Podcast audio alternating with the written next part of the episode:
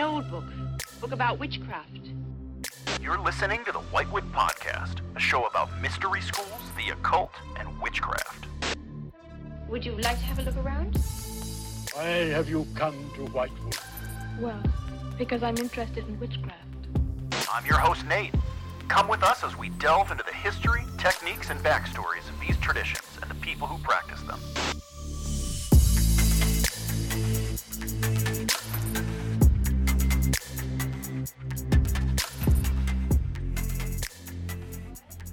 Welcome back to the Whitewood Podcast. My name is Nate Driscoll, and this week we're going to be talking about what the occult is and kind of just trying to define some terms and get the experiences of some people who uh, have played around with these concepts themselves. So this week, joining us is Frater Mabus, Hello. and uh, Thanks for having me. absolutely happy to have you, man. So um, I've known you for many years. How many years? Ten, at least, maybe. At least 10 years, yeah. Yeah, and uh, since the very beginning, our relationship has always been founded on the occult. I think the first time that I met you, we had you had posted about some you were trying to get some group started up, and we had uh, Yeah. come out to partake in a group ritual that you were doing. That's right. And so from really day one, you know, I knew you as an occultist, and you knew me as an occultist, which is an interesting way to get to know somebody for sure. Yeah, and and until you become part of that community and a lot of the people you know are Yeah. practicing occultists. A lot Yeah. more people are than than you know a lot of times. So. I definitely agree. There's definitely a an experience once you're kind of in that world where you become aware of like a lot more for like just your regular neighbors, like just regular people. Mm-hmm. I think there's a stereotype and a stigma of like it being this weird creep in a robe hanging out in his backyard and you know chanting at the moon at three o'clock in the morning. But it can be, yeah, but not always. That's right. but yeah, but there's also a lot of really regular people that are doing it too. So, um, I suppose the very first place to start is what does the occult mean to you? What is what is the occult? What's that word? Uh, when when I think of the word occult, I think about it as um, an interacting with supernatural forces, depending on how you would like to describe that. Uh, practicing of magic. I think the occult. When I think of the occult, I think of the word, you know, or, or things that are hidden, kind of like from an esoteric kind of sense. Yeah, Um, But when I think of magic, uh, there's so many different. We could talk about a lot of different forms of it, but I mean, just the interacting with the invisible or unseen, or or as Crowley would say, you know, well, we'll we'll go into the definition of magic later, but yeah, just the practicing of magic in general is what the occult means to me. yeah. the definition I've been playing with for a while, and especially trying to get this podcast together, there's been a question of like, how do you define something that's such a broad umbrella term, uh, simply in order to kind of explain to people what you are talking about and what you're not talking about, right? And so for a couple of months, I've been playing around with like, what is a definition? And the one that I've come up with for myself is that it's the exploration of the divine in all of its forms. It could be positive, negative, doesn't have to be like Right. but it's the exploration of the divine uh, via the tools and use of symbols. And so those symbols can be uh, like deities or myths or those kind of things, or it might be like more elemental or alchemical symbols when you're talking about like earth, air, fire, water, or like alchemical principles and like the process of change. It can be symbolic in those kind of ways. Or in a lot of ways, it can even be like symbols that you put into the world, symbols that you create. Right. And Do that kind feel- of Oh, go ahead. that kind of comes into play. Like I, you know, I started out practicing, you know, chaos magic, and um, I, I get that. You know, you can create your own symbols, you can create your own uh, servitors, your own deities, and things like that. Um, and I've had a lot of good results with that. So I totally get. that. I agree with that as far as the occult.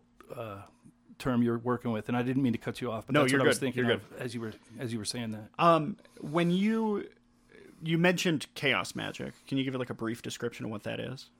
Yeah, well, I mean, if you want to look at magic, magic is the art and science of causing uh, change to occur with conform- conformity with your will.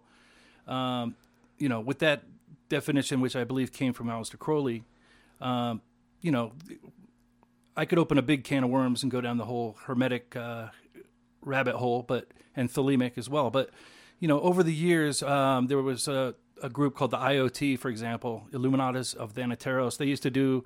It started out Peter Carroll's one, right? Peter Carroll, Yeah. yep, and he he and several others started out the uh, organization. I think they're still out there. I'm not sure. They are. Um, but but basically, they if you think about it, they were basically simplifying these really overly complex systems of magic, um, and and they wanted to see if they could have results. If they Sure. just stripped it down to the most basic things, and if if they uh, went ahead and created their own, if they'd still see results, and they did.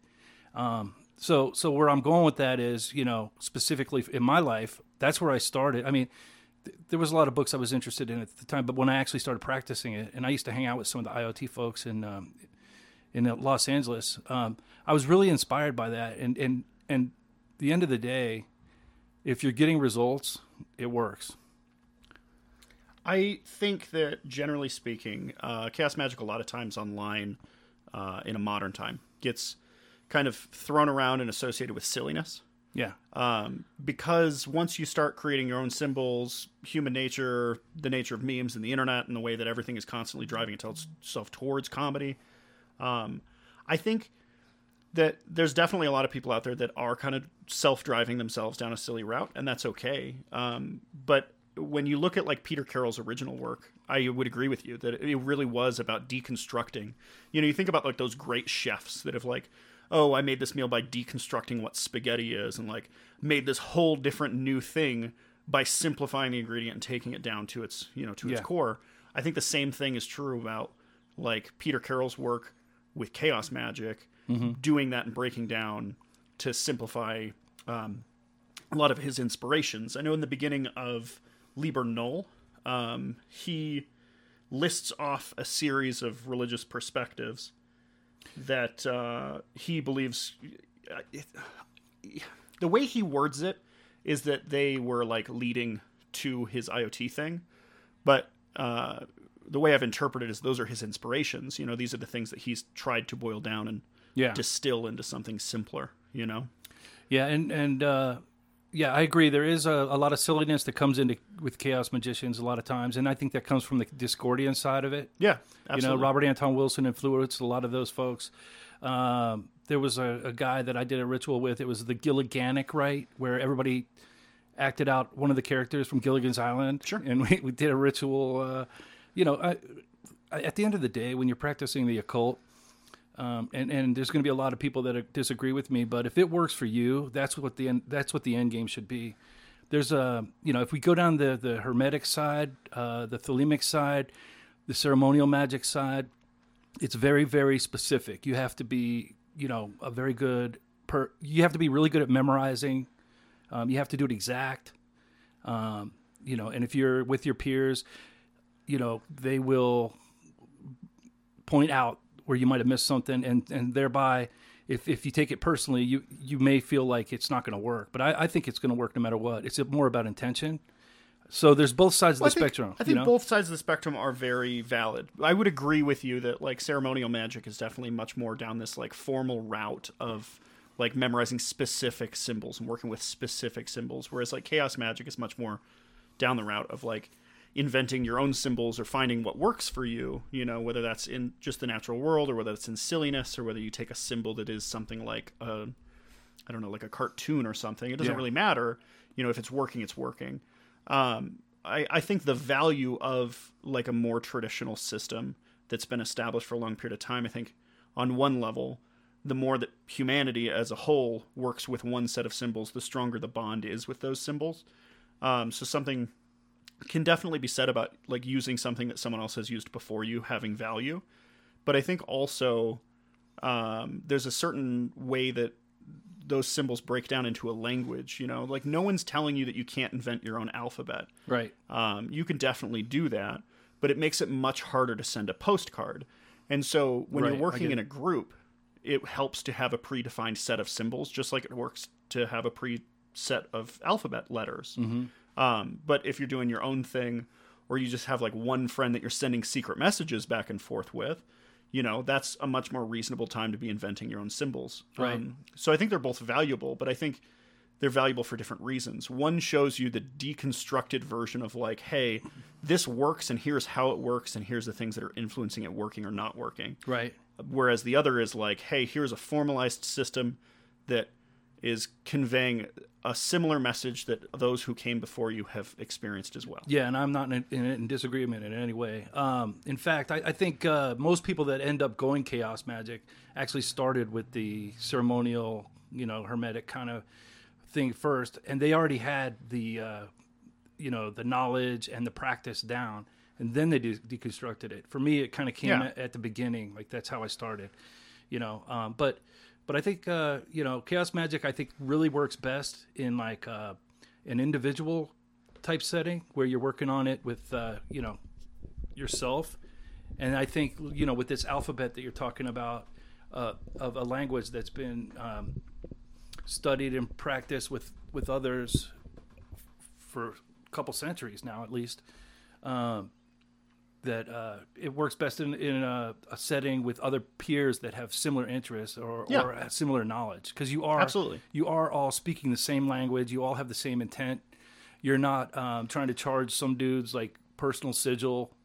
Uh, but that's not a bad thing. There's some good sex magic and other other ways that two two people could, or, or more could get together and charge a sigil. Uh, and that's a by the way a chaos magic uh, form of uh, Well, I think it, it definitely casting I think that chaos magic uh, magicians often think that only chaos ma- uh, magicians are using sex to charge things. Um, but I mean, it the Great Rite. It's titled the Great Rite in Wicca. You know, is a sexual rite. Yeah. Um, in Thelema, the Gnostic Mass has sexual overtones. it certainly does um, it's not sexual in itself, but it has symbols of sex that are in it, and there is a um, there is a more formalized written version of it that does include sex magic. So, I would definitely say that you know sexual can can be a way to interact and charge uh, intention for sure.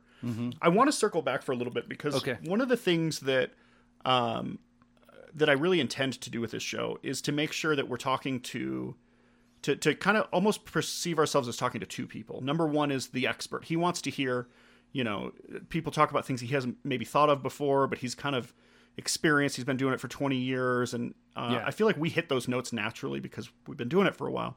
But I also want to make sure that we're also taking into mind the listener who has no idea what we're talking about. You know, it's my Mormon mother, and she's hearing this for the first time, and her whole perspective is like chaos magic, and say, what are you guys talking about? So, what what is magic, and what does that actually look like? We've talked about like, okay, what is the occult?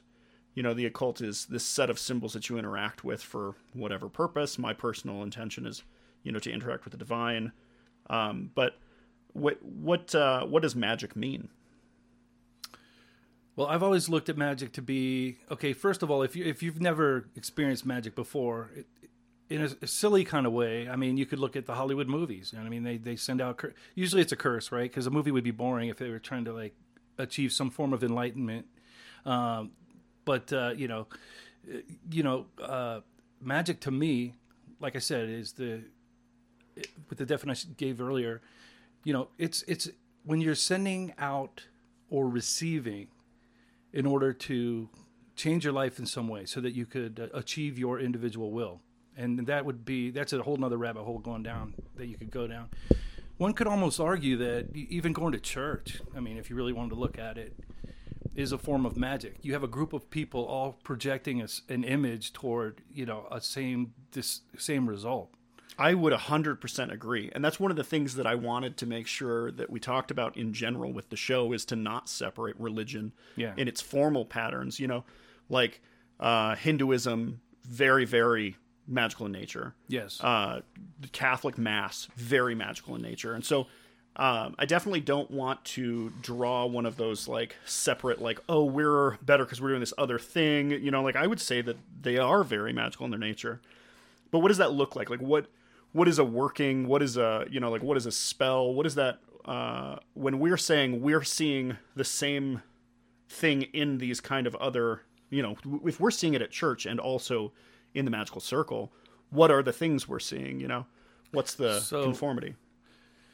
Man that's a, that's a deep rabbit hole to go down too since we're uh, but let's go with the Catholics for example. Okay. Um, you know, when they have they have a very specific like if you went to like a Baptist church even well I, I guess I could look at that too and believe me I'm definitely not Baptist and I have nothing against any of you if you are.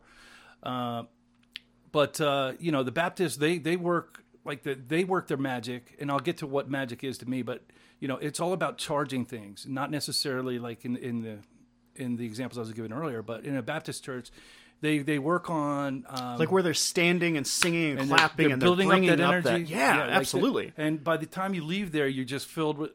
I haven't been to a Baptist church since I was a high school kid or whatever, but you know, you're you're there. The whole point is to build up a, a Yeah. certain amount of energy. Yeah, yeah. Now, when you do that, like from uh, like the Catholic Church, it's very um, scripted. It's very Yeah, right. specific. Every move that the uh, the Pope or the or the priest makes is very um, calculated, and they've been doing it for hundreds of years.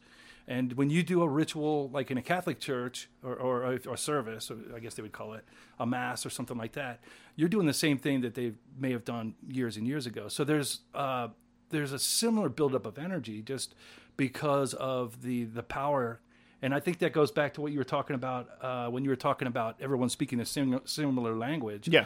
you're actually passing down a tradition from grandfather down to child. Absolutely. So um, there's kind of like a uh, what would the word be? Like a a resonance that that continues through this repetitive process. I think there's a lot to be said about how, um, like we were talking about different forms of magic already. We already mentioned like the difference between like ceremonial magic being very scripted and very, Yep. you know, memorization of specific symbols versus like chaos magic being kind of more deconstructing it to its, you know, to its simpler form. And I think that it's funny that we brought up Baptists and Catholics next because, you know, Baptists are doing this much more like you know, lots of clapping. We're using sound, we're using singing, we're getting everybody together and excited in one room. Whereas, like the Catholic Mass is much more on that ceremonial. We're going to use this censer in order to take incense around and you know put a smell throughout the whole cathedral, and then we're going to you know have a Eucharist, which is like a like a sacrament. Um, so there's there's elements that we would find normally within both ceremonial magic and within like the more chaotic side or just the more deconstructed side that is very much present in just everyday religion. I would say that my definition w- is supposed to include them. Like there's a reason why I said that it's, you know, interaction with the divine through symbolism because I include their symbolism as a valid form of communicating with the divine. Right. Um, and I So- think that a lot of it kind of breaks down to some of our internal processes and some of like, you know, our own connection to things. So you might personally find yourself feeling very, very connected at a Baptist church, whereas I might go and not feel quite as connected to it. And maybe the thing that flips that light switch on for me is more the Catholic Mass or maybe the occult as another option. Yeah. Or or like uh, let's say uh, a, a Gnostic mass. Absolutely. Yeah, it's a perfect example.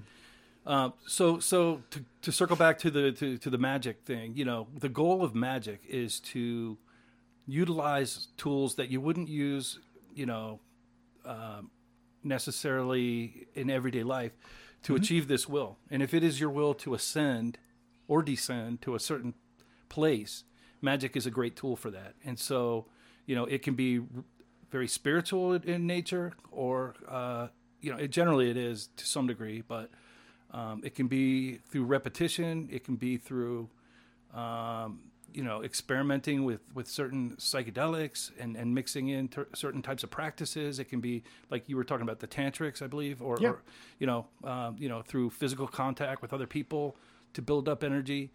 Um, it can be really focused and meditative, you know, like forms of yoga where you clear your mind and you focus on an on, on a desired goal. I mean, that's it's what a mixing pot, right? I mean, like, Exactly. yeah, and that's one of the things that I've noticed over the years is like the perspective from the outside is that it's like, oh, you know, witchcraft and the occult is basically dancing around a campfire and praying to the devil. Like that seems to be the Hollywoodization of it. And the reality that I often find is that it's this this strange mixing pot where some people have gone about all the religions they had access to, found the things that are most conductive to changing their psychology, their energy, their spirituality, like the powerful tools, putting them all into one single mixing pot and being like, hey, check out how powerful these things are. Use them to your own will, to whatever Right. your goal is. And so mm-hmm. for some people, that might be, hey, I'm going to meditate on, I don't know, the element of air in order to bring in that kind of a concept into my life and maybe change my perspective a little bit, make my life a little bit more down that road. Or maybe that, you know, is like a formalized ritual of like, you know, using certain lights and smells and colors in order to influence your psychology. But I think that Yeah. it comes more from that kind of a perspective a lot of times where people have uh, found tools in other religions that are that are powerful and potent you know I agree. Um, it's funny because I think that you know what works for one person isn't going to work for the other, right? So it's it's uh, it's interesting. You know, if if, if you and I again, I'm not going to claim to be an expert. I just know how to how how and what works for me. But you know, um, I recommend looking at a lot of different things. You know, look at look at the Wiccans. You know, um, check out paganism in general. Look at shamanism. You know, there's a lot of different topics. Uh, if you're on this show, you probably, I would ex- assume, most likely have a general idea about some of these things. But um, you'll find what works best for you and what speaks to you. Um, you know, I was really resistant to the hermetic side of things for years until until I started getting involved with uh, organizations that were very ritual scripted focused. And and and to me that's the ultimate way to do a group ritual when you have other people that are all on the same page doing the uh, magic. Um, not really sure where I'm going with that, but no just, i think it it's really important though for because like for example okay so you have like a symbol right? It doesn't matter what the symbol is for the sake of you know ritual we're we're utilizing that symbol in order to get some effect out of it right? And if i have made a symbolic connection with like let's say it's a specific type of bird. Let's say it's a dove right? If i've made the connection in my mind that the dove is a symbol of peace and a symbol of unity and you've made the connection in your mind that a dove is a symbol of hunting and you know consuming meat at the end of the day they're you know they're a very different psychological effect and when you bring a lot of people together and you're trying to bring everyone onto the same level using magic uh, it can be kind of complicated in order to make that happen. But if everybody comes together and we already have a predefined set of symbols that you know we utilize for these kind of purposes when someone pulls the dove out of the box everyone's mind goes dove symbol of these five things bam bam bam bam bam and everyone's already on one level so i think there's value to that And I agree. Um, it's funny. Okay, um, let's look at the Masons just briefly.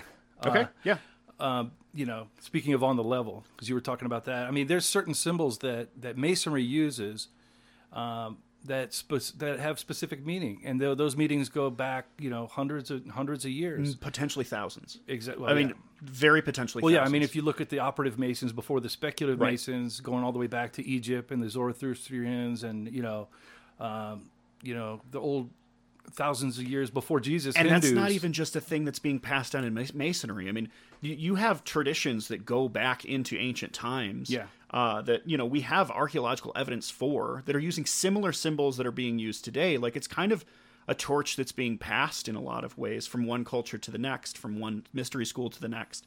I would I would say thousands of years back. Some of these symbols, not all of them, of course. Some of them are new, and it's good because there's new concepts, there's new things to be working with. You know. But the, but you know, um, the, the cool thing about symbols though is that there's more than one meaning. So Absolutely. So you'll see things, and this goes back into the esoteric side of it, and maybe this might make your listeners' eyes glaze over. But sometimes, you know, sometimes a meaning that's in plain sight has a, a, a totally different meaning, you know, um, and that's why if you're really into a certain uh, form of magic or you start experimenting with it, you know, look at what you're doing. Look at the colors. Look at the the the symbols. Like if you're carving pentagrams into the air, you know, their placement. If it's fire, air, water, you know, do some digging and, and look into the symbols. That's at a high level view, but there's even more. There's so much more that that you can utilize and. Uh, Again, this is from an I advanced. would, no, I would agree with you, and I would say that when you're when you're taking something that's been traditionally passed down, um, especially like rituals and rites that have been around for a long period of time, um, there are very rarely single movements in the entire thing that are not scripted that way for a purpose. Right. So, um, while you can definitely modify things to your own liking, you know, and I think you can get effects from that uh, often I would suggest paying attention when you don't understand why something's done. If you think like, "Oh man, this is stupid. I would do it this totally other way." Stop. Take a second. Look at what you're doing. Try to figure out what the symbol is. Maybe you missed one, you know. Right. So like maybe the pentagram was a symbol of something, and there was a reason why we did it that way. You know. Exactly. I think there's a and lot also, to be said I also I think it's best to uh, become an expert at it before you modify it. So I agree. I have no problem. I've written many different banishing rituals and and, and things like that. I've uh, I've repurposed uh, other types of ceremonial magic, simplified it or, or made it more complex, but. I never really did that. Well, I did definitely in the old chaos magic days. I'm sorry I keep bringing that up, but that is No, really like the all you want. that was the seed that, that got me started in all this. I mean, Um, I frequently bring up Thelema, even though this is like it's Yeah. not a Thelemic podcast. It's not a chaos pod. It's Yeah. it's an occult in general podcast, which we but- both happen to have an interest in. but I'm totally right? gonna like I'm gonna talk about what I know. You Yeah. know, yeah, bring it up.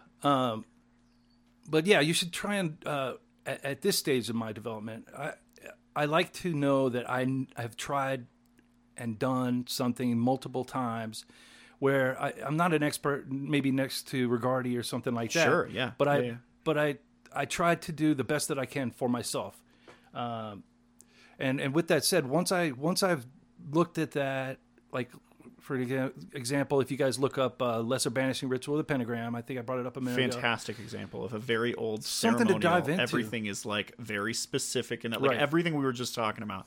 Perfect example. and you get a couple of Thelemites in the room at the same time, and they'll point out, you know, your foot was in the wrong position and things like that. But but but where I'm going with that is uh, that's healthy. That's healthy uh, to tune your work up a little bit. But then, you know, I, I'm also of the school of thought that once you've um, you know mastered something, and I don't again, I'm not talking about grades or anything like that. I'm talking about you know your skill, um, your you, you put the effort in. It's not like you did it one night. You Yeah. know, I'm talking about like you know when I was in the AA, I was doing I, I did you know those those rituals daily every Yeah. day yeah, yeah. for a year. So, you know, I'm just trying to. I don't know. I, I, I try not to tell people what to do, but what I am trying to say is, uh, and maybe this is going again too deep. I, I'm sorry I do that a lot, but uh, you know, learn it. Like learn how to make the learn how to make the dish using the menu correctly. Then you can then start. start spicing it up, you know, Then like change it Yeah, up. yeah, totally. Because you'll find yourself like, okay, uh, I want to make a, uh, this menu from scratch. Like I want, like we're making some kind of dish. I want to do it from scratch. Let's assume that it's baking because it's a little bit more specific and weird sometimes. And like maybe you do kind of the first couple times need to measure out every single cup that you're throwing in there and have an idea of the ratios for these different ingredients. But then, you know, after maybe doing that for a little while, you might find like, you know, it works a lot better. If I add two pinches of salt, that turns out Yeah. pretty good, and I'm going to start doing that from now on. But then when you're reiterating that to others, I would say it's very important for us to protect our history and to protect, you know, to not just be like, hey, I've discovered the best way to do it, do it my way now, but instead to say, hey, historically, we usually teach it like this and this is the group that wrote these and this is the group that practiced these and and this is how they did it Right. i have found that this other way also works and it works really well for me you might try it that way you know and to present that information that way because then we protect what i think is really important which is our history you know it's kind of this secret tradition this like religion under the surface of all the things that are going on in the world that you know people haven't realized has, has been there for probably the whole time um, in one form or another. But we're we destroy our own history when we like say things like, "Oh, I've discovered a blind in this one ritual, and it's you know really supposed to be done this way because I think it should be done that way." By all means, in your personal practice, do it that way. The way that works for you, do it. But don't destroy our history while you're doing it. You know. right. To say that, you know, historically they were doing it wrong. Yeah. Exactly. Now we've used the word ritual a lot. Yeah. What does that mean?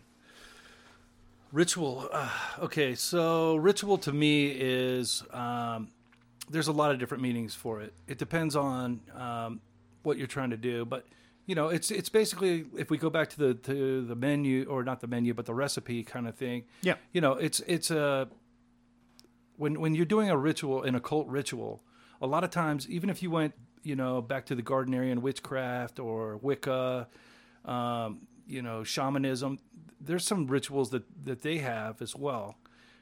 What I, what I'm trying to get at is that it has a beginning, It has a desired result. There's a middle and an ending, and um, so a ritual would be something. It could be seen as something that you do regularly. You know, like if you have a daily ritual that you do. I mean, it could mean that, but What's a good idea to kind of dis- deconstruct a little bit and look at just like the word ritual, right? Like my daily ritual might be waking up, brushing my teeth, taking a shower in that order, then setting myself with a cup of coffee or whatever, you know, like whatever that is. Um, it's a formalized, you know, like there's there's some things that I do, uh, you know, in order to get this desired result of setting my day off and getting ready for the day. Um, when we're talking about it in a like a magical sense, I would say that we're talking much more about like, okay, we would like open up with these specific words, and maybe we're you know dressed in a specific way. Maybe not. Maybe it's just simple. Maybe it's just we light a candle, we calm ourselves, and we just stare at it for a couple of minutes. That might be the entire ritual. On like the flip side, the extremely advanced side, I might be like holding one image in my mind and then trying to draw a shape with it right? and at this point, and then taking two steps to the right and doing the same thing with a completely different set of symbols and trying to control every single action that's happening in my psyche while I'm going through a 10 minute recitation of, you know, some set of poetry or, or whatever the thing is, you know. So I think it comes in a lot of forms. Would you agree that, Yes. you know, a ritual can be that simple and can be that complex? I bel definitely believe it could be that simple. I mean, not everybody's going to be doing ceremonial magic every single day, but it's good to get in the practice of having a daily ritual um, of some sort. Which brings to mind like uh, Liber Resh, you know, that's often used by the, you know, AA and uh, Thelem- Thelemites in general. I've known uh, Wiccans that like to do it as well. I mean, it's a it's a it's a ritual that's a You know, four I've times seen it in books practice. that are not even remotely thelemic. Right. Where somebody is actually kind of has a chip on their shoulder about Aleister Crowley and is like, oh, yeah, here's some rituals that you might consider. And Liber Resh is in there. And I'm Yeah. like, well, maybe take the chip off your shoulder, bud, because uh, we know who that, wrote yeah. that, you know? But yeah, no, that's a perfect example, and that's like a daily ritual that's done. Uh, you know, just for the layman, it's a daily ritual that's done uh, as a solar adoration. It happens. Uh, Thelemites will do it, and of course, some other people, whoever chooses to, uh, will do it about four times a day. Once when the sun's rising, once when it's at its highest point, once when it's setting, and once when it's at the midnight hour, when it's Yeah. the farthest it'll ever be from daylight. But we, you could look at that because that is a practice that's recommended. Um, you know, a, as you are mentored through certain groups and things like that. I mean, you know, you could use that as a recipe for your own adorations for whatever Absolutely. it is. You know, I think that would be a good one where you don't have to be an expert at it. Um, if it doesn't speak to you with the whole, you know, the bark and and you know the uh, the Egyptian. Well, let's explain thing. what that is a little bit Okay, before we get too in depth to it. All so right, I know there's I know there's listeners that know exactly what we're talking about, and then there's somebody that doesn't. And so uh, basically, what would happen is at one of those four points in the day, you would stand towards a traditional direction, depending on which point of the day it is. So let's say first thing in the morning, I would stand towards the east. I would stand my body in a specific posture, and I would say, Hail unto thee who art Ra in thy rising, even unto thee who art Ra in thy strength, who travellest over the heavens in thy bark, the morning hour of the sun. Tahuti standeth in thy splendour at thy prow, and Ra-Hoor abideth at thy helm. Hail unto thee from the abodes of the night. So it's uh, kind of a poem. Uh, and basically, what you're doing is you're, you know, aligning your day with that specific energy or that quadrant of the earth and uh, your experience with those types of energies, right? And the individuals that do this, myself included, will do it uh, regularly. Uh, most definitely, I find myself doing it on days where I have like something going on, like something where I just feel like I need that extra kick, I need that extra boost, and so I want to be in my most empowered and clean self. Um, I'll do it on those days for sure, and then I try to do it every day. And the reality is, I'm a human being, and sometimes Yeah. it's hard to keep up a good habit for a long period of time, man. I usually That's- throw it in the mix when I have a really stressful day heading up. Yeah. Like if I'm, uh, I travel a lot with work, and or I used to before COVID, but um, it's ramping up again. But what I like to do is, you know, if I'm in an environment like that, it keeps me grounded. It keeps me focused. It gives me something to look forward to. Yeah. And and and it may not seem like a big deal when you do it the first couple times, but over over time it does uh, it provides something to look forward to. Like, man, if I could just get through this next hour, I can step outside. I can look at the sun. I can look at the sun, this this thing that's just out there that uh, you know that is going to be back tomorrow. Whether you know it's going to Yeah. circle back. Um, I don't know how to explain it, but there is there, there's definitely something to it, and there's a reason why I practice the occult because you know, um, it's not. I never found in religion the things that that uh, my peers and friends, a lot of time and family, got out of it. I had to find my own way, and and I I found that my spiritual uh, alchemical process came through working these different systems that work for me. Well, and I would say that like uh, there are definitely individuals out there that are getting a lot out of prayer Yeah. and contemplation of scripture, and I would say that is in a certain way a ritual. Yes. you know, and especially if you're going to a church and they're like, oh hey. You know, we're going to first do this, and then we're going to bring on this speaker, and then we're going to say these words. And then, you know, and if your prayer is a little formalized and you're like, okay, I'm going to sit in this particular body posture, and I'm going to um, hold whatever image in my mind, and then I'm going to say these words, and then at the end I'm going to say Amen. You know, like at the end of every prayer I say. Yeah, and then at the end of all the energy that's built up, we're gonna put a Eucharist in your mouth. And, and- Absolutely. And, and you're gonna you're gonna absolutely, take God. You're gonna take the macrocosm and bring it into the microcosm. absolutely. So all of those kind of things can be rituals too. Yeah. You know, and they're valid. You know, I but there's something true that you said that really rung with me where. I wasn't getting some of that connection out of a church setting, and I find now that I am getting a lot of that connection, and in my opinion, a much stronger connection for myself uh, from doing occult practice and doing it regularly, not just to uh, not just when I need to stack the deck, but just throughout my life. You know, wake up in the morning, do lesser ritual of the pentagram. Wake up in the morning, do resh. You know, those kind of things on a regular basis. They seem to help ground me and make me have a more spiritually toned day. Yeah. You know, um, it makes sense why why for some of us practicing a cult works, and it's not that it's uh, it actually predates Christianity, it predates a lot of these religions that are out there where the empire came in and, and ripped ripped down all the, the shrines and, and things like that of the practicing you know religions to replace it with this new improved uh, you know uh, immaculate conceived person yeah. and again, absolutely. I'm not trying to uh, disrespect anybody. Well, just We- historically, we know that What- there what have I'm- been several periods of time. There have been an empire which was more powerful than the other empire. Right, and what I'm trying to say wiped is out their religious beliefs. Yeah, they they would practice it on a daily. sure. They would just connect with nature because that's what they were surrounded by. They Absolutely. weren't surrounded by TVs and and you know cell phones and cars and things like that. They Well, like the Catholic Church wiped out several religions, Yeah, right? and they- they committed an entire genocide against the Cathars, right? and if you go to certain Um, countries, they still got the, the, pagans. Romans did it. The Yeah. Romans wiped out many of the small local traditions. So, I mean, like throughout history, it's happened several times where a powerful empire has inflicted its religion on others. But I would argue that even their religions are still just sets of symbols that they use to interact with the divine and to you know Yeah, empower sure. themselves. And so, I would argue that even the worship. I mean, I doubt that the two people sitting here are going to deny that the worship of Jupiter is occult in nature, you know, or that the you know, Yeah. I, I would extend it also into the worship of Christ, you know, like there's Sure. there's definitely some occult potential there. Well, even if you look at it from which I prefer to look, I, I'm really into at least on a high level view, like the Gnostic view of of mm-hmm. Christ. Um, Being where- what? Explain what you mean. So the the concept that God is in you, you Mm-hmm. know, when He's saying, you know, take and eat this, you know, this is my body given unto you and many. And so, what he- what He's trying to allude to from a Gnostic point of, of view is that, you know, you are in a you are made of God, therefore you are God. So you're the like I was saying earlier, the macrocosm, microcosm. Um, so I, I, I appreciate the. Uh, and I don't know if this is going totally to the left of what we were just talking about, but Are you good? the concept of uh, that you are God, or if we looked at uh, Aleister Crowley, where he says every man and woman is a star. Um, you know, he's talking about how the universe is made up of universe stuff, and we Yeah, there's are. no there's no real separation between your arm and the air around it. You know, it's just atoms stacked up next to atoms. I think that there is definitely something true about how our own psyche creates this concept of self in order to like have an identity because it's Right. Mm-hmm. it's biologically advantageous to have a, a self, right? To have a concept of that.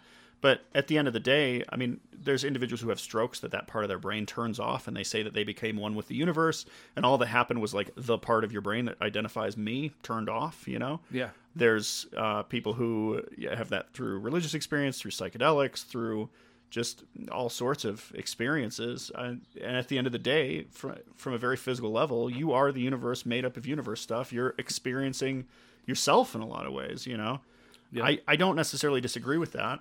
Um, I think it definitely goes down some of the rabbit hole that I find if I go too far down the rabbit hole, I have trouble just going about my daily life. And I think that one of the things for me is I want to be empowered in my life. One of the ways to do that is to know how to break down the self if I were so inclined to uh, be like overwhelmed by my own stresses, to be able to be like, look, dude, you are just the universe experiencing itself. It's okay. But then there's also something to be said about the opposite being a powerful tool as well to be able to say, you know, I am exerting my will over the universe. I am an individual. And to self identify with my own will is also potent and powerful. Um, I would say that the occult in general is just a set of tools and symbols that allow you to pick what which perspective you're going to be in for that particular moment and uh, psychologically empower oneself in order to overcome whatever obstacle is in your way. You know, like your life is going to have ups and downs. How are you going to approach dealing with it? Um, one way that I've heard it described is it's spicy psychology. It's like, yeah, I like it, right? Yeah. It's like, um, you know, it's spooky, sure, you know, but like, uh, in a lot of ways, it's it's this self help system of like, how, what are these ideologies that are going to enable you to to succeed? You know, however you're defining success. You know. Yeah. So when I think of, uh, I mean, there's there's two paths. There- Well, maybe not. There's multiple paths, but you know, if you were to look at like the, the books that are out there these days, it's Yeah. left hand path, right hand path. So Sure. you got, Yep. and maybe this is. I'm not going to go too deep down this rabbit hole, but you know, from the left hand path pers- perspective, you know, um, it's you're trying to break away and create this self Right. specifically, you know, create the God form within yourself. There's there's writers out there, and I could throw some names out, but you know, um, uh, you know, the isolate consciousness. You know, you're separate from the collective universe, um, and self deification, where you're you know you're focused on defining yourself separate from from everyone else. And there's something valuable and empowering about that, right? There certainly is, especially Yeah. these days when when it just seems like, you know, we're almost in an Orwellian time right now where everybody Right. just wants to. Everybody Don't challenge to the opinion of the masses. both the left and right, at both Yeah. extremes. There's nothing but like you know, Right. Pink Floyd, The Wall. Yeah, I agree. Uh, but anyways, I, I don't want to get into the politics right Yeah. now. But uh, but then there's the right hand path, which which would be like you know like the Christianities and the uh, you know all the all the devotional religions where you are trying to you know to become connected to that higher source and and and and then um, you know blend in with this higher source Exactly. become one with all of the collective And So- obviously, that also has importance and value. It certainly right? does. Uh, I have always leaned a little to the left myself because uh, you know it just doesn't work for me. That I just I don't want to be part of this uh, this this collective embodiment of everything. Whereas I could be doing. Oh, sorry about that. I don't know if you're gonna hear that, but. Uh, I could be working with another person that has that. That that's the beauty of like uh, you know working with other people. You can if you have a specific desired result, all those whatever beliefs you have can be put aside while you do the ritual. Absolutely. Um, so Well, and it comes back to just a general respect of those around you. You know, like I find myself, I I will go heavily towards the left hand path and then heavily towards the right hand path, and I kind of vibrate back and forth over the case of a couple of years, right? And so there will be times when me and you are doing some kind of a ritual together, and I'm heavily on the light right hand path side of it, Right. And you're heavily on the left hand path side of it, and that's okay because there's a mutual respect. There's an intention that brings us and unites us together. That um, I don't know. I, I, I think that on some level, the occult kind of teaches this concept of like it, it subconsciously teaches this concept of acceptance of people who are different from you. Because even though I might be going heavily into yoga this week, and you might be heavily going into I don't know, whatever, right? We we'll, find ourselves finding similar values in those things, and we can come together and just have kind of a mutual respect about it. You know? Sure. Yeah, and you know that that comes to mind. Like, you know, why would anybody even want? You know, why would anybody even want to practice a cult? And that's a question I, I can't answer for other people, but that does come to mind when we're talking about this. Like, what, Yeah. what would make somebody want to? Well, what? Do, why do you do it? Well, I w- when I first got into it, it was mostly because I was in a really dark place, and I wanted to connect with something, anything, Okay. other than that, because I was, I was in a, a Do you mean band. dark, like symbol, symbolically dark, or do you mean dark, like emotionally? Like So I've always like a- had like a symbolically dark and you know leaning kind Sure. of. I don't know why my brain's why wired asked, like you that. know, yeah. yeah. but but yeah, what I meant by that really was more just like a really challenging time in my life. I was Right. I was barely making any money. I was you know just trying to get through each day with something to look forward to. Sure. And what drove me into it was just I started going to the local occult stores and meeting really interesting artistic people, people Right. that just blew my mind. You know, I came from a Methodist background. You know, I was like pres- president of the Methodist Youth Fellowship. You know, at the, t- it- you know, and it was like for me, it was like, man, I can just totally break away from all of that. Because it was like it was like luggage on my, my thoughts all the time. Always Yeah. always afraid that I was gonna, you know, and and again, this is going down the philo- philosophy hole here, but you know that I was always afraid that I was gonna be, you know, sinning or go to hell and stuff like that. And then one day I'm like, fuck it, I don't care if I go to hell. I don't believe there is a hell, and you know what? I never did, and I started to. I guess in a punk rock kind of way, Yeah, yeah. going down like looking at anything, including Satanism, just looking at anything I could get my arms around that would would help deprogram me from all of these things. Well, for me, it was similar. So I was feeling extremely despondent and lonely and alone and depressed. Um, I was spending time in my mother's church, and I was not accepted as a member of the group. I don't know if I just looked different or if I talked different or what the issue was, but the other kids and even some of the people who were supposed to be the adults in the room were not treating me the way that the others were being treated. And so I didn't feel like I was a member of the group, right? And I started to enter a really dark phase in my life. And I said, you know what, fuck this. I'm going to go look at whatever else exists. This is obviously not the right place for me. I'm going to go look at something else.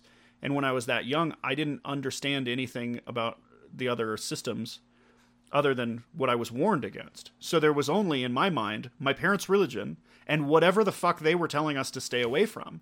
And so naturally, if this isn't working, you go to the other thing. And over the years, I found that, like, oh no, this is like a meaningful set of symbols that has empowered my life in a million different ways. And I want to stay here. Yeah. And it's become this obsession, this fascination with it all, you know? But like at the end of the day, there had to be this like kind of acceptance of like, fuck it, I'm doing witchcraft, Right. you know? and that, and, you know, and and that that sounds weird when you say it out loud. It's not something I uh, talk about necessarily with the people I work with. Um, yeah. you know, but but the people that are in my circle, I've got you know quite a few. Th- those are people that accept me as I am, and I accept them as they are, and uh, it's just that I uh, I've just found that that practicing magic and and exploring the occult is what makes me happy, and uh, I really don't give a shit what anybody else thinks. I I've never really tried to fit into that box um, since uh, you know once I discovered the the path, and the path has been very winding for me. But um, I, I I would hope that if if anybody's listening to this, that you know, like you were telling me before we did the show, that you're hopeful. You know, even if one person gets something out of it, I, I think you know if you're listening to this, just you know, um, you're you're here because you want you know the subject matters of interest, and you know find out if it's right for you. You can always go back and uh, If nothing else, you learned it from an academic standpoint. You learned like, Yeah. oh, hey, there's this group of people that live in the United States or live in my area. It doesn't have to be the United States. and you could know? write the next movie script that kicks ass. Totally, you know, like if it's just an academic interest, there's nothing wrong with that. But like, you might find value here. You might find something that you know we found. I I like to kind of relate it to it's like God wearing a Halloween mask. Like it is something positive and powerful and, and intense and will spiritually drastically change your life. But it's spooky, you know. It and can like, be. I, I don't know. I'm And okay it, with that. It can be intentionally spooky, but it can also be spooky because, uh, let's say you have a, a desired result and it happens, and it never happened before. That that's the kind of thing that'll sell you on the concept of practicing magic. And and I'm not just saying get what would I consider you know get uh, you know material result kind of magic, more more even spiritual. Well, you'll you'll get what you're like if you're doing it and you're like taking it really seriously and you're putting time into it and you're saying like it doesn't have to happen in one ritual. I can spend 4 years every morning doing the same fucking ritual and right and if you're doing it, it'll happen, Yeah, right? it will. So be really fucking careful what your what your goal is, Yeah, what your and start to like analyze like what do I really want in my life? What's really you know is it really just that you want a million dollars, bud, or do you want like something more meaningful? you Correct. know? So it's it's interesting too. There's a lot of debate about what your true will is. Yeah. Some people um, would look at Crowley, for example, since we brought him up, Okay. you know, and say that what he meant with a lot of his texts was, you know, that everything that you think you want and is your will is not your will. Right. Whereas, uh, you know, I- I'm one that has the belief that it, you already know what your will is. It, it may need some fine tuning, but it, you know, you don't. Your life doesn't have to turn upside down and backwards for you to find that will. Like, because because there's the argument that you know it's your ego or this uh, preconceived notion of what you are that is driving this magic. But in the end, you might find that it's exactly the opposite, and that could Well, be the case. and you'll find that like your preconceived concept of your ego will often be like suicidal in a way where it will not not that you would hurt yourself, but that your ego will disseminate itself. It'll destroy itself and it'll say like, "Hey, you know, I want to have a better understanding of myself, my intentions, my own internal systems Absolutely. you know." And so you'll find yourself breaking yourself down in a way, you Mm-hmm. know, so that that like childish ego will make way for a more mature ego that has a little more depth because Right. on some level it is what you want you know Yeah, yeah. And so I think it's a little bit of a mix of both, right? Yeah. You, there's a debate. You'll, you'll find it if you go on Twitter out there. There's like back and forth. You know, who owns the the true answer to will? There's uh there's some really popular thelemic writers that are just all over people's shit. It's funny because these are the same people that they claim to you, you know do what that will, but then they'll go out and tell you you do what that will, but not like that and stuff like that. yeah yeah But I don't want to. Uh, yeah, well I'm and not it's not my place well and that's kind of and and we do an entire episode later um so these are not being released in the right order of course because we wanted to touch on this topic very early on Okay. um but there's a later episode that goes a little bit more into will and like the specifics of that. And i think it's really important that like i don't define your will. I don't know what it is. And i think you would probably agree. It's not my business to tell you know frater mabus what Right. his fucking will is. It's his business to figure that out and vice versa. That's a you know that's a rod that gets extended both ways. And uh, i i strongly encourage that if somebody's gonna get interested in these kind of ideas and they're gonna start to actually practice it because it's one thing to read it in a book. It's another to do it daily and to you know find it changing your life. Um, just be open to the idea that I, you know, the man on the radio doesn't get to define you. It doesn't get to define what you are going to get out of this. You do. Right. It's, to the the point is to empower you to do your will, Yeah. not for you to do my will through. So if you want to get, if you want to, you know, uh, focus on someone else's will, you've got plenty of uh, you know religions out there that are already prepackaged for you that you can. well, this brings into. up a really good, really good talking point. I think um, morality within the occult world. You know, because we have mentioned sex and we have mentioned psychedelics. Both of those things are things that traditionally, in some of the surface level religions, would be considered to be wrong. What what is morality? What does it look like in the occult world? What what would you consider to be wrong? Uh, well, I think every every individual has to come up with that themselves. Um, I agree. That's that's a dangerous question to ask these days. Um, I really think that I mean, specific to me, uh, if we're going to talk about morals, I would say anything that that would defile a child or an innocent that you know is young Sure, definitely Yeah, is yeah. crossing a line that I, I would, would never say cross. I would say like anything that um, is a violation of some other person's will. So whether they're stronger than me, bigger than me, older than me, doesn't matter.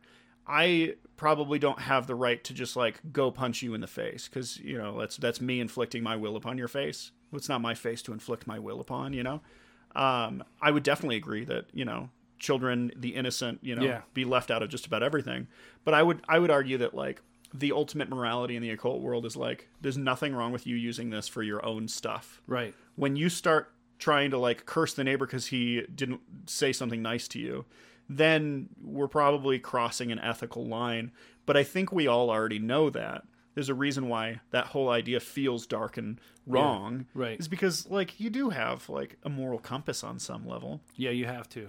Yeah, definitely. But uh, I mean, you could say that to the Satanists, but you have the right to punch someone in the face, but they also have the right to punch you back, nine, you back. ninefold Yeah. when they get you on the ground. Yeah. Uh, but well, yeah, I, I wouldn't say that all violence is uh, against the rules. But but with that You have said, to be I, able I to agree defend with you. yourself, I know where you're you going know? with that. I mean, Yeah. truthfully, I mean, what- you know, we, we don't want to inter we don't want to interfere with other stars' orbits. You know. Yeah, that's a good way to you word know, it. if you're if you're going to be, you know, if you, there are people I've worked with in the in in the magical community that that's all they do is they they just want to disrupt other other people's Sure. you know thing, and that's just to me I I find that as like uh, uh, really diseased mind or spirit um, to want to do that kind of thing. Maybe it's kind of sexy at first, but Yeah. you know, because maybe they're listening to a lot of black metal or which I like, by the way. I really love Behemoth and other bands, but um, you know, uh, morality is uh, like I like as I go back to every man and every woman is a star. Everyone must define their own morality, and I feel like the internet nowadays, you, you know, you, you have to align with with this group's you know morality or you know or your what's the word I could use without sounding political, uh, or you're just a bad person. Sure. And Yeah. You're the I- enemy if you. I miss you- I miss the yeah. way it was just even 10 years ago when everybody was really like free thinking free spirits they weren't focused on hey did you hang out with this writer this one time at this one party 7 years ago and oh my god he was a racist you know because he was into uh you know he was into uh Wotanism or whatever, you know what Sure. I mean? Yeah, yeah. It, dude, that goes back before the Nazis. You know, it, it, some, if somebody's focused on that stuff, just because you cross them in a path or there's a picture of them, you with them, doesn't mean that you're that person. You know, I'm just getting burnt out on that on the internet. Well, yeah, I mean, there's there's And- there's ten cameras to every human being living in, in my country, right? Yeah. There's literally ten cameras, and that statistic is like five years old. I'm sure by now there's actually more because we're all carrying smartphones, right? Um, so there's going to be pictures that exist throughout the world of me in all sorts of situations, whether I like it or not, and I don't like it personally. I like to be a little more private. The chances that I have not walked past somebody who is morally reprehensible at some point in my life are pretty fucking low Yeah. and there's a pretty high chance that there's a picture somewhere of me next to that person. Well, I've been Does that around mean a that lot of I, those you people. know, I- was like them? Did I act in a morally reprehensible way? Probably not. yeah. Um, sure, there are definitely certain people who do. But let's say you go to an know. occult store, for example. and- Okay, And, I yeah. don't want to go all over the place on this, but I do want to touch on it because since we are talking about morality. Yeah. you know when we go to these uh like because we, we'll go like uh, to a local occult store they're having like let's say Beltane you know festival Yeah. and it's a lot of fun you're around a lot of people and you spark up a conversation with somebody and then somebody says ooh i saw you with so and so they were a bad person. Look at this It picture 10 years ago. It first of all insane. they, they may not even be the same person they were 10 sorry 10 years ago. They may not even be the same person they were 10 years ago. Um, and Just before we recorded this, Neil Patrick Harris, who's an actor, he apologized for a cake that he made at his party 11 years ago. Now, it was it was an insensitive cake. It was a cake of somebody who had just recently passed away, and it was like a cake saying like, "Oh, it was a Halloween party." So like, "Oh, spooky! It's her dead body." And okay, I can understand that it's a little, you know, Yeah. it was a little taboo of a cake. But at the end of the day, apologizing for a fucking cake that I had at a party Mm-hmm. 11 years ago is a crazy idea. It, it's It's the, a- it's the current way. I think it's because you know the, we're we're awakening, and this is an interesting po- point for Okay. a cult. We're awakening in a time where nothing is forgotten. Yeah, it's Everything, yeah. including this, this is going to be floating out there. on That's the internet, exactly like fifty one- years after I'm dead. Even That's if, why I want to make it. Um, It's no going back now, man. my point is, yeah, uh, I've already come this far. I might as well keep pedaling. Um, but what, what I'm saying is that uh, I think it's it sucks because I really some of my fondest and most deepest, most spiritual um, experiences that I had practicing magic was pre-internet. That's interesting. Now, I mean, I Yeah. still have these things as I get older. I still go have things, but but that that awe, that awe of just like wonderment. You know, I had to get a book at the store. I had to read it. You know, I couldn't you know just what? Google it. You know what? I'll five honestly say, all the best material, especially in the occult, is in books, physical it books. really is. Yeah, yeah. You might have to track some of them down. They might be out of print. They might be very expensive because they're out of print. They might be easily available in a PDF. Sure, it exists. But I'm telling you, all of the best material is in books. Yeah, and if you're using Twitter or like uh, you know one paragraph posts to direct your occult path, then you're probably following the wrong people. That's all I'm saying. You know. Yeah, absolutely. Okay, so so Uh, So where are we going with this? I apologize if I got no, us you're off good. track. I have written down a question that I think is very funny, but also it kind of touches on something that really happens. Why the fuck does everybody in the occult wear black? Me and you are both wearing black t-shirts right now, and nobody. We didn't call each other. We weren't like, "Hey, we're going to be on this radio show that has no video whatsoever. We should both wear black." Why? it's every time that we get together in a group of like twenty people, and all of us are occultists. like, there's like one T-shirt of color, and that one has like skulls on it. I don't know what it is, but I've always been really c- connected to black. I just really like just covering myself in black. But it, you, you make a good point, man. I mean, It- at the end of the day, dress how you're going to dress. Yeah. I'm not saying to that one person that's starting with the occult right now, and this is like, you know, they're listening to this podcast going like, hey, what kinds of things should I look into? I'm not saying there's a uniform that you should dress this Yeah. way. I'm saying be authentic, be whoever you are, dress how you want to dress.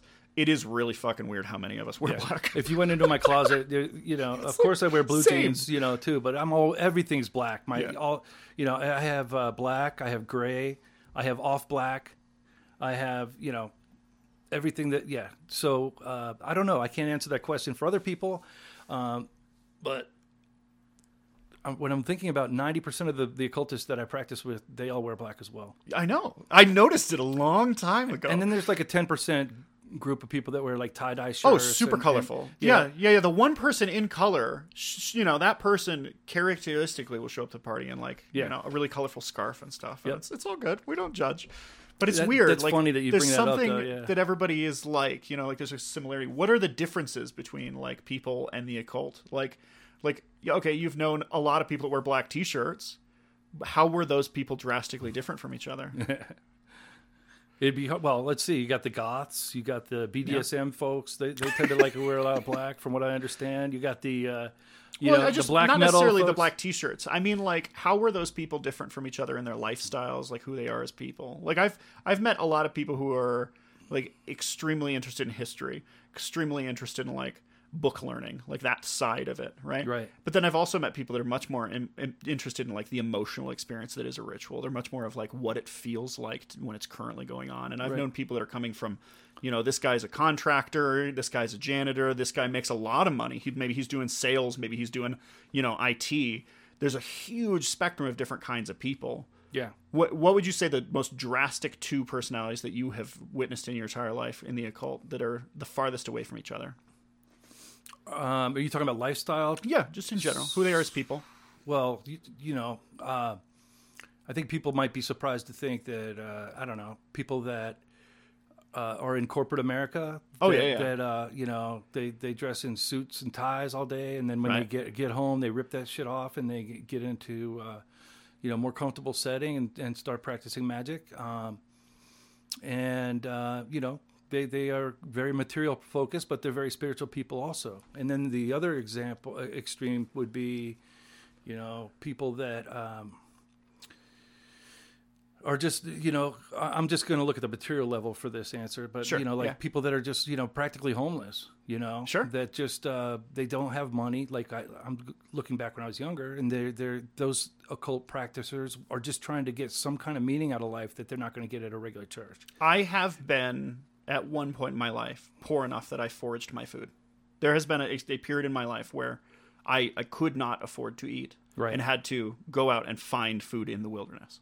You know, and it's a much more difficult thing to do in a city than it is to do in the woods. Yeah. Um, I have also been at points in my life where I make a lot of more than I need, and I'm you know pretty well off. So I definitely think that there's even just in my own life, not just the people that I know, but just just in me, I have undergone vast changes and um, been at both ends of that spectrum for sure. I don't think income is uh, an indicator of somebody not or Right, but I was trying to like uh, what I was going out going with was just like Oh, no, I'm if they were for sure, standing next yeah. to each other, both of these two people practice Totally. magic.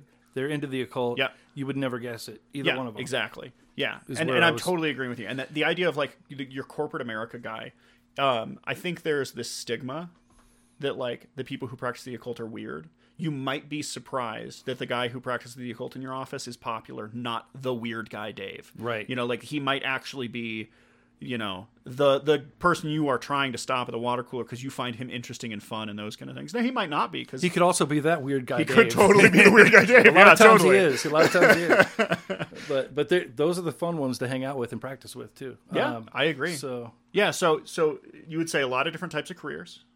Um, how are you with uh, like men and women? You know, like are there like more men that you know that practice the occult, more women that you know, more neutral, uh, like non-binaries that you know? Like where where does that spectrum fall? I'd say um, it's interesting. Um, over the years, I mean, if we were to look at the different like slivers of, or flavors of magic, Okay, um, I've found that you know, going back to the chaos magic community, there's a lot more women involved in that than you In would think. chaos magic? Yeah, No believe it or not. Yeah, That's interesting. I always expected it to be all dudes. Uh-huh. Whereas when you like, if you go to, um, you know. and If you were to look at the Wiccan communities and things like that, there's a lot more women in there too. Yeah, I for sure. noticed that Very female sure. heavy Yep, because wi- it's very about the god. It's all about the goddess and all that. Right. So it empowers them. absolutely. Um, in the Thelemic community, maybe not so much locally because there's just not as many people, but in the, in the bigger cities, like I've visited, you know, with OTO bodies around the country, you know, like uh, in Chicago and and uh, San Francisco, Seattle. Uh, L.A. I did a lot of. I hung out with them a lot when I lived in L.A. There was Yeah. a good balance. There was a balance within the OTO community.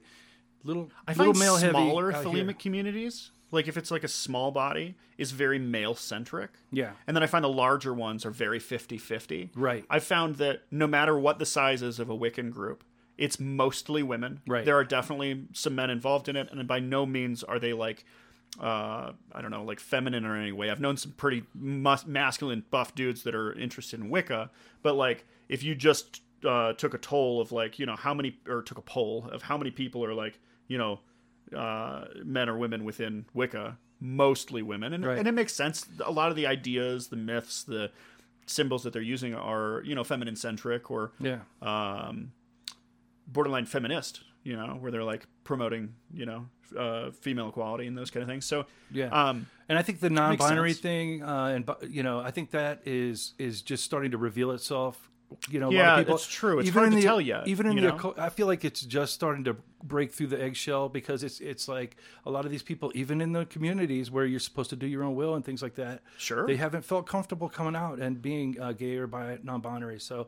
Um, I can't really a- answer that right now. I would Yeah, say that in one's five years we difficult. should revisit it if we're still if you're still doing the show. well, I think a lot of people are starting to to, uh, Embrace who they are. Yeah, exactly. And obviously, the occult is this tradition that encourages individuals to embrace who, who they are, no matter what. You know, Right. like, and that's why individuals find themselves in the left hand path, right hand path, somewhere in between, a mix of the two, flipping flop back and forth, is because like the individuals around them are encouraging them to express their spirituality as they will. You know, and so. um there's definitely not like a set of rules that says like hey these individuals aren't allowed to be themselves in our you know circles um that being said, That's I don't you're- think we do know how many people uh, truly identify like that. I think I would agree with you that like there are people who might be uncomfortable with the idea at this point, and that's okay. You know, Yeah, and, and to all you ladies, I am straight, by the way, just throwing it out there. But uh, all, all three of you. No, but check this the out. three women that listen to my podcast. So yeah, you, to- you but- might you might overestimate our viewership. come on, man. This is going to change everything Yeah. tonight. okay, so I wanted to kind of go over just like some general um, things that are occult in nature, and just kind of get your perspective on them. Like um, one of the ones that I wrote down was alchemy. So it's a word that already came up in the podcast. What the fuck does that mean? What is alchemy?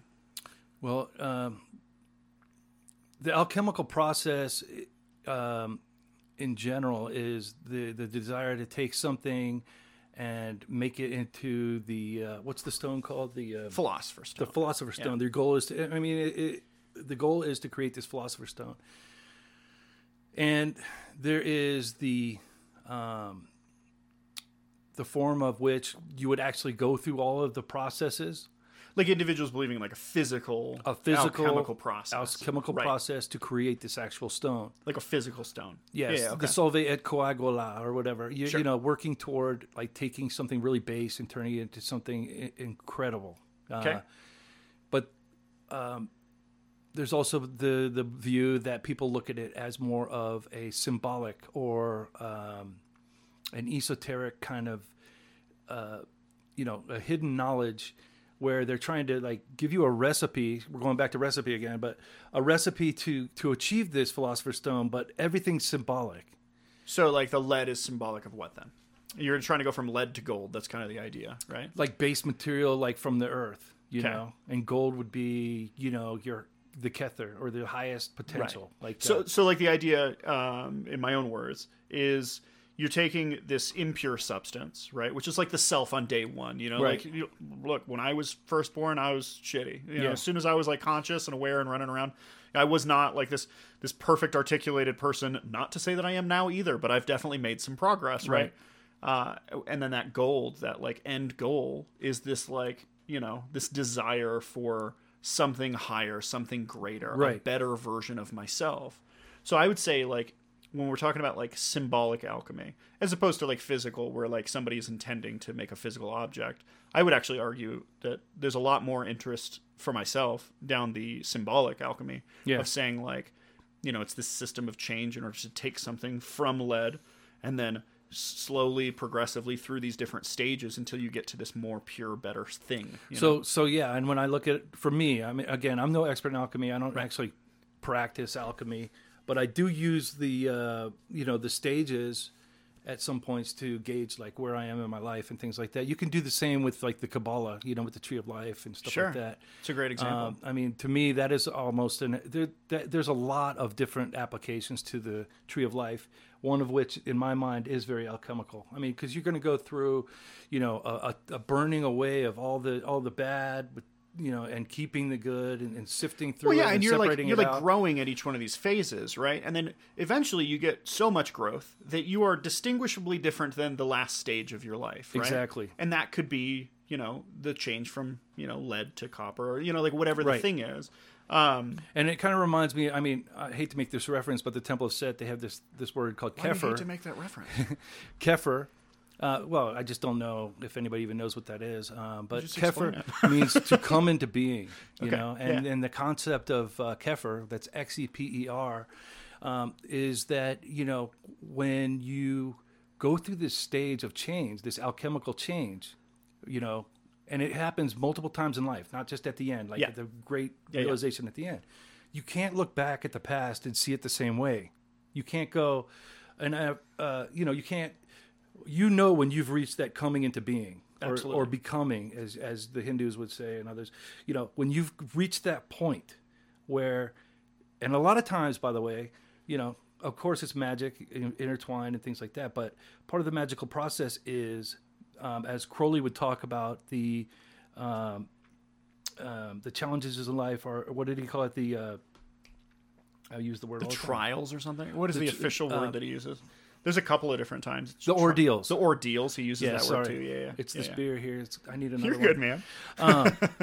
But the ordeals in life, those cause that alchemical, uh, you know, of breaking away of the of the good and the bad, because you need those also so that you can look back and go. When you go through that change, you can look back and go, "Man, I lived through that. I'm stronger now. I have a new perspective that I didn't have before." So it might just uh, be symbolic of like regular life and things that you're naturally. Yeah. I mean, you don't even have to practice but it could also go- be like magical, where you're like, I'm going to do a ritual, and it is using this one symbol a lot, and or as you gonna go, through each phases. stage, Sure. stage, you know, this is going to be my focus. Yeah. You know, and as you get closer to the top of the kether or whatever, Right. then it becomes more meditative or prayer focused, or you know, connect connecting with your your higher self, or you know, your holy guardian angel and things like that. Absolutely. But you have to start at the base level where you're learning and trying trying to do things. And you're right. This applies to life in general, man. It doesn't just apply to magic, but the the alchemical process is almost like uh, because most people bump through life and then they learn a little bit and then they go back to doing the same thing or they don't really realize that they've changed or anything. Whereas the alchemical process is a definite focused desire to get to an to a certain point. And sometimes when you get there, you're not the same person you are when you left. But either way, you, you can't look back.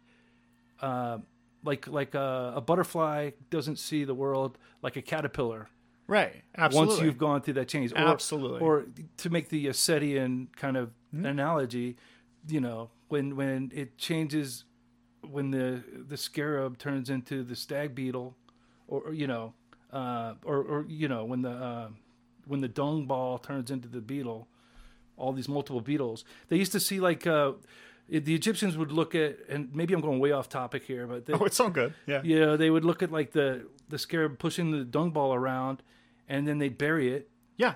and then all and of a sudden, the, all these the reason why the dung beetle was pushing it around is because they bury it, you know they they're laying their eggs in it yeah, and so they bury this thing and all of a sudden all these bugs come out and it of was the like earth magic. you know It was like magic. Like wow, Yeah. he, one became many. It was like Right. this magical like bug that just like they they thought it was just some interesting enough that he was pushing the ball, and then well it's interesting that you brought up uh, egyptian while we were talking about alchemy I know I'm all over the place. no no no it's actually dead on point because the word alchemy even though alchemy was you know heavily practiced in the uh, european courts in like you know 14th and 15th century the word alchemy is a little bit more inclined down the Egyptian route of al and chemi, right?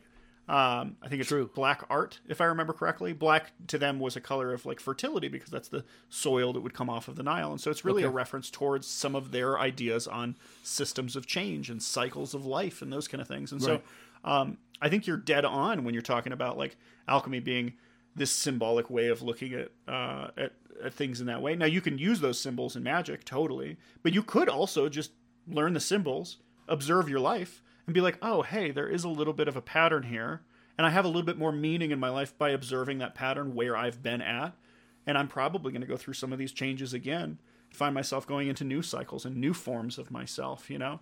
Yeah, it's interesting. I mean, if you wanted to look at it that way, I mean, you could look at Jung and you could look at uh, uh, Ouspensky and Gurdjieff and things like that. Absolutely. They didn't actually so much focus on alchemy um, specifically, but Well, they Jung, had a similar Jung process. played around with a lot of religious symbology Yeah. throughout his career, and alchemy was one of them. Yeah. um, he definitely wrote pretty extensively on it. the, not symbolic nature of alchemy, for sure. absolutely, absolutely.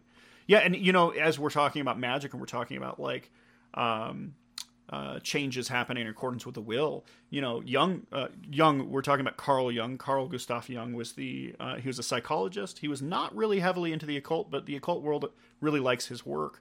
Um, he dealt a lot with the subconscious and symbols that exist in the mind. He was the student of Sigmund Freud. Um, and uh, later became his rival as they started to disagree on some topics Yeah. later in their careers. Um, Jung wrote a, a book uh, that dealt almost exclusively with the idea of um, things happening in. Uh, he, he wrote about the I Ching being this Chinese divination system where you throw down coins and Yeah. you read the uh, whatever comes up, and how there can be congruences to the will. That there can be uh, things that happen that you know maybe maybe you pull off of a, a random symbol like the coins and that draws certain symbols up in the mind. And so a lot of his work did definitely hinge on the occult but he kind of came at it from a different perspective. You know he wasn't looking at religion and finding these you know uh, practices that he was actively practicing in the occult. For him it was much more like this academic research into the symbols that exist in the mind and his belief that they were tied into religion which as well. which which kind of transformed into art as well. absolutely. Later. yeah. But you know, it's funny that you could you mentioned that uh, his I Ching, you know, uh, studies. But similarly, I do the same thing with the tarot. it's a perfect example yeah. I, I, I'll pull a tarot card not for divination. Um, I don't necessarily always believe that. I will know- sometimes. I will sometimes. Yeah, I, I definitely do dabble a little bit in divination. I believe that it Yeah. works. Oh, I believe it works. But some, what I'm saying is, most of the time when I grab a card, it's Yeah. really, hey, you know, what do I need to focus on today? Or, or, and um, it's I don't, I don't even necessarily think in those those cases that the card is trying to tell me. It's that my mind is open, focused, and I'm looking for something in the card. Yeah. Maybe like uh, you know, a lot of the cards have colors, or Well, it's like a it's like a, a specific theme to look out for for the day, and your mind can attach any kind of idea from the subconscious into that symbol that you you know you, you draw a random card. You can look through that lens throughout your day, that telescope as you go about your life, and uh, you know pulling a different one every day can be a little of an interesting practice. I definitely is. think there's something to be said about divination functioning, but um, No, and I do divination. I do Yeah. a lot for other people that more than for myself. same. I want the surprises. Yeah, I like the surprises. but, do. But but see that's that's the that's where the surprise comes in with the Yeah. card I pull is I'm looking more for like a synchronicity. Right. Like uh you know, see if I could guess what was what it was that I was seeing in the card that I, that may transpire. Yeah. And if not, look, you know, in my diary I might make a note like, oh, uh, I didn't see this, but da da da. And then maybe a week or two later, it shows up, and I'm like, I'm glad I wrote that down. So keeping a magical diary, um, that's another thing to consider too. If you're going to start playing with the occult, is you know keep keep a record of what you're doing.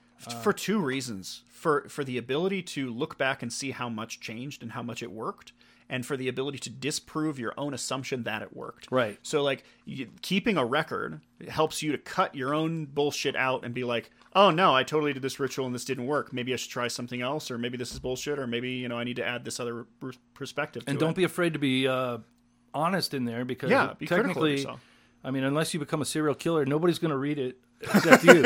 unless you become a serial killer Then it's gonna end up- please don't become a serial killer yeah, it's going to end up on some like FBI library shelf or something. yeah exactly yeah no absolutely um there's also a symbolic set of change within the tarot just like we were talking about the uh, alchemy uh, the alchemic system having like sets and symbols and change and Yeah. taking it from this one less pure thing into this more you know perfected thing um the the trumps within the uh tarot which is the the major cards so they're kind of like the the super aces. There, there's like aces, but then there's cards above them. If you were thinking about like a regular standard deck, um, they tell a story in a way. It's called the Fool's Journey, and it basically you start off with this first card, and if you count them in order, there's the card of the Fool, and then the Fool encounters the second card, which is the Magician, and then there's this symbolic growth that ends with you know at the very end of it this enlightenment stage for the individual, and throughout that you know th- there are hard times. There's cards that are negative and like you know difficult for the fool as he goes and on this journey of growth. And there's you know really happy cards where it's like yeah this was easy and just awesome and it unfolded for you. Um and it's interesting to see this like cycle of change exist there too. And the way that you will find the fool's journey in your own life you know there's there's definitely something to be said about being able to just look at your own life and say oh i've, I've undergone the fool's journey several times Right. throughout my life and always led to this you know deeper understanding this more meaningful existence so i would say that both alchemy and the tarot are perfect examples of what i mean when i say that we're using symbols in order to engage with the divine Right. and how it's adding meaning to my life you know it's it's increasing the quality of my existence. It's funny because uh, when I was when I look at the uh, arcan- major arcana cards, which is another name for the for the trump cards right for anybody that doesn't. So if you notice the fool card is the zero card and then he Yes. becomes the magician. So um, i've always looked at it like you know sometimes the master looks like the fool. So like when you start at the first card he's standing on the edge and there's a dog you know you know nipping at his feet pushing him over the edge. It looks like he's going to the edge. He's dancing toward the edge for uh, if you're looking at the w- Waite deck uh, but but what's interesting about that is when you go through these transformations that we've been talking about, you look like the fool to everyone else, absolutely. And maybe you and even yourself when you look back you're Yeah, like you oh, wasn't back- i a fucking idiot what was I thinking? You yeah know, Uh, absolutely. but but but before you go into that that perver- uh, proverbial change, I guess you'd say is uh, you know you look like the fool to everyone else. Yeah. and then you become the magician, which is you know absolutely right. now you're in control now And that you're the one doing the magic It's yeah. kind of like the tipping point thing where, like, when you come up with an idea, then everybody disputes that it's a good idea, and then it, you know, when it reaches a certain point, it tips. Well, and what I love about business, the Fool's you know? Journey is that it goes through stages that include the bad times. Right. But those are still moments of, of growth. So, like, it gets to the point of the Tower card, and the Tower is everything falling apart. Right. It's like, you know, if you're not considering blowing your head off, you're probably not at the tower card right now. Yeah. Like it's a dark time. It's this shadow work of like, so where is my self worth? Obliterated. You know, everything is my house. Everything is fell apart. apart. I'm broke. You know, it's just everything terrible happening all at once, and you just can't get past it. Like that's Right. what it feels like. But guess what? On the other side of that is some more positive stuff. And when you get to the very end of that cycle, you're at this whole other level of the way you look at the world. You know, and then Yeah. you start as the fool again. You know, yeah, it it's, a, cycles it's a never ending cycle. And, and yeah, Yeah. the tower card to me is that ordeal we were talking about. Like, uh, you know, there's small ordeals, but there's always Right. something that if you live through it, you know, you're going to be a totally changed person. Absolutely. Um, and and it, speaking of the tarot, there's also the, you know, the one through the ten card. You know, that starts Yeah. at a really base level, and then um, it, it reaches a uh, climax on those as well. There's a there's a cycle in that as well. Um, you know, Crowley talked about like, uh, you know, the, the- for example, the cup cards. They, uh, you know, if you get all the way, if if if representative of the tenth card, you know, I think the eight is indolence, and then it keeps getting, you know, you've got too much of a good thing at one point. You know, like your emotions are overwhelmed. You know, at ten, you know, people think, oh, it's the ten card, it's the best card. Really, it's not. You've got too much of a good thing. You know, like Yeah. or too much of a. one. You want to like, if you were to use the cards as like a a meditative thing, focus on like the five. Get get away from the one, or you know, start at the one and work your way up to five. And use it as a dial. If you start getting up into the ten, that means you're doing too many drugs. Or you- know what I Right, mean? right, or right. you're just like not doing that that movie script you want to work on. Well, it's like too whatever. much of anything, no matter Yeah. how good it is, can consume you. So you yeah, know? I've always looked at Yeah. the. I when I was younger, I used to look at the. Uh, you know, look forward to like when I would do divination for myself. Like, oh man, I hope I get like the like a ten of cups because I thought that was really good until I got the Crowley deck, the Thoth deck, Thoth deck, whatever you want to call it.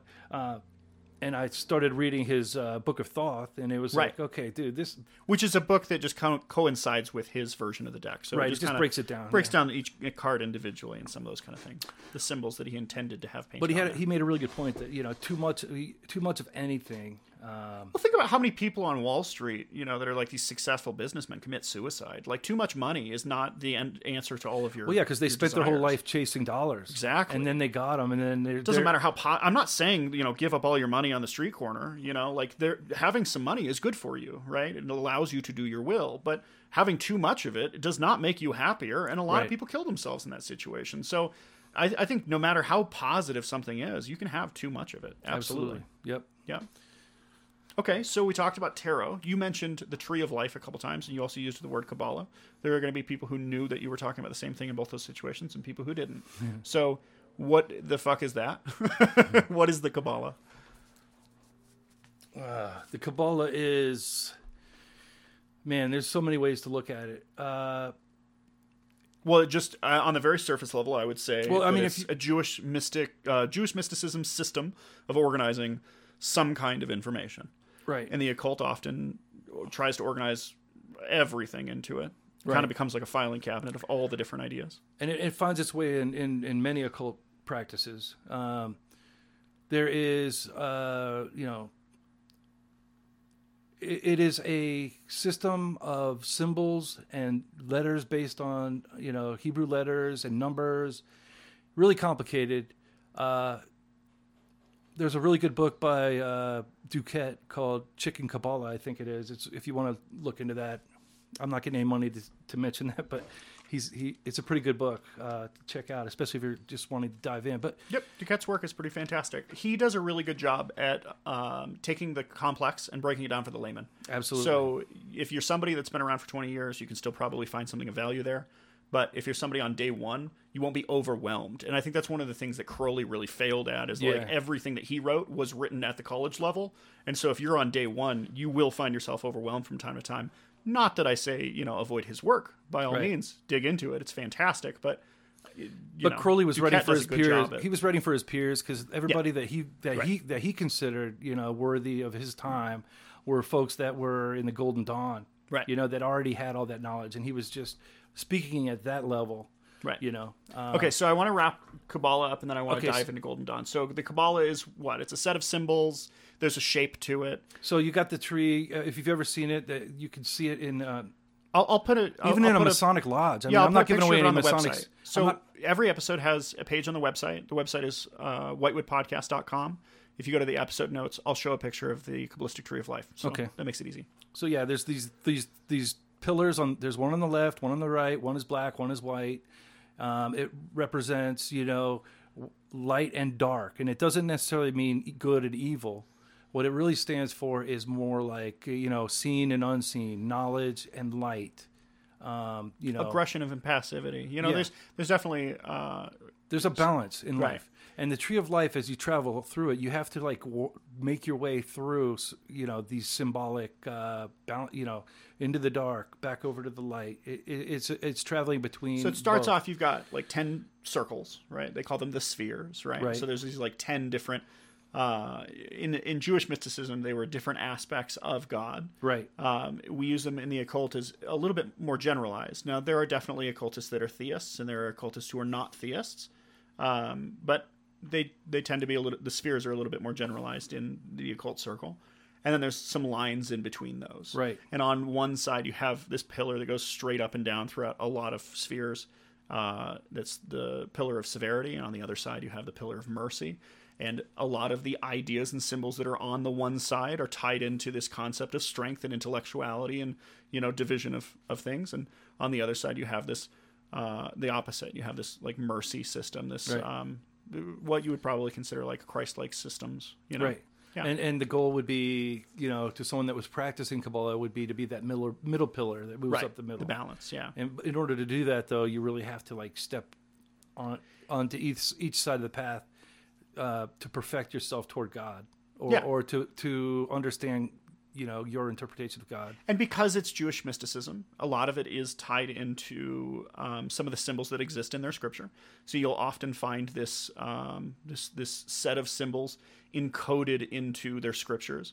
Um, because a lot of Jewish scripture was passed down into the other Abrahamic texts, Yep. there are Kabbalistic symbols in Jew- uh, Judaism, Christianity, and Islam, um, as well as a lot of the occult traditions. So it, it tends to become a very interesting field of topic because you will find it symbolically wrapped into a lot of different religions.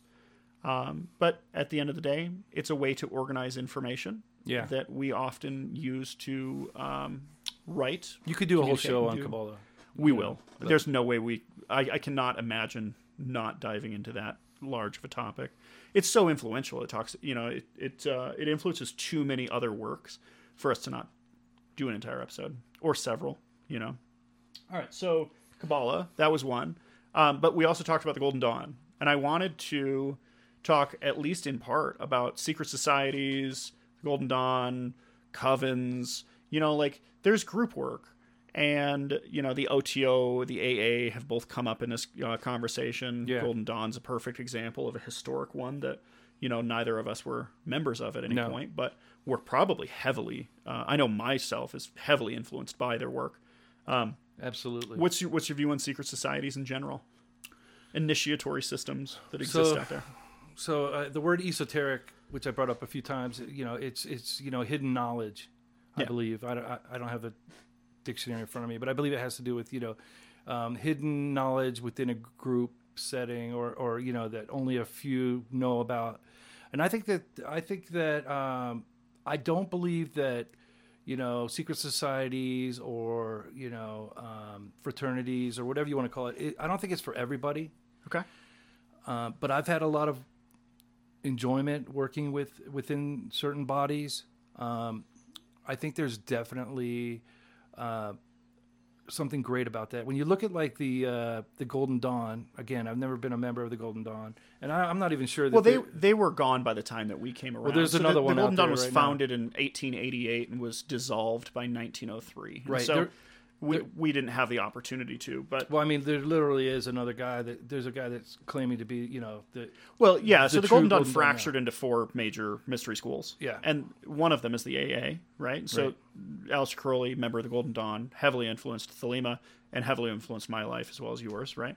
Um, so but who, we we get some of their stuff, you know, but now there is this revitalization after many of those children have passed, you know, those children orders have passed on their secrets and Mm-hmm. passed on and, and fractured as well, and now there are um, individuals who have tried to revitalize the Golden Dawn from the ground up, where they may or may not have been formally initiated. I'm not sure. You know.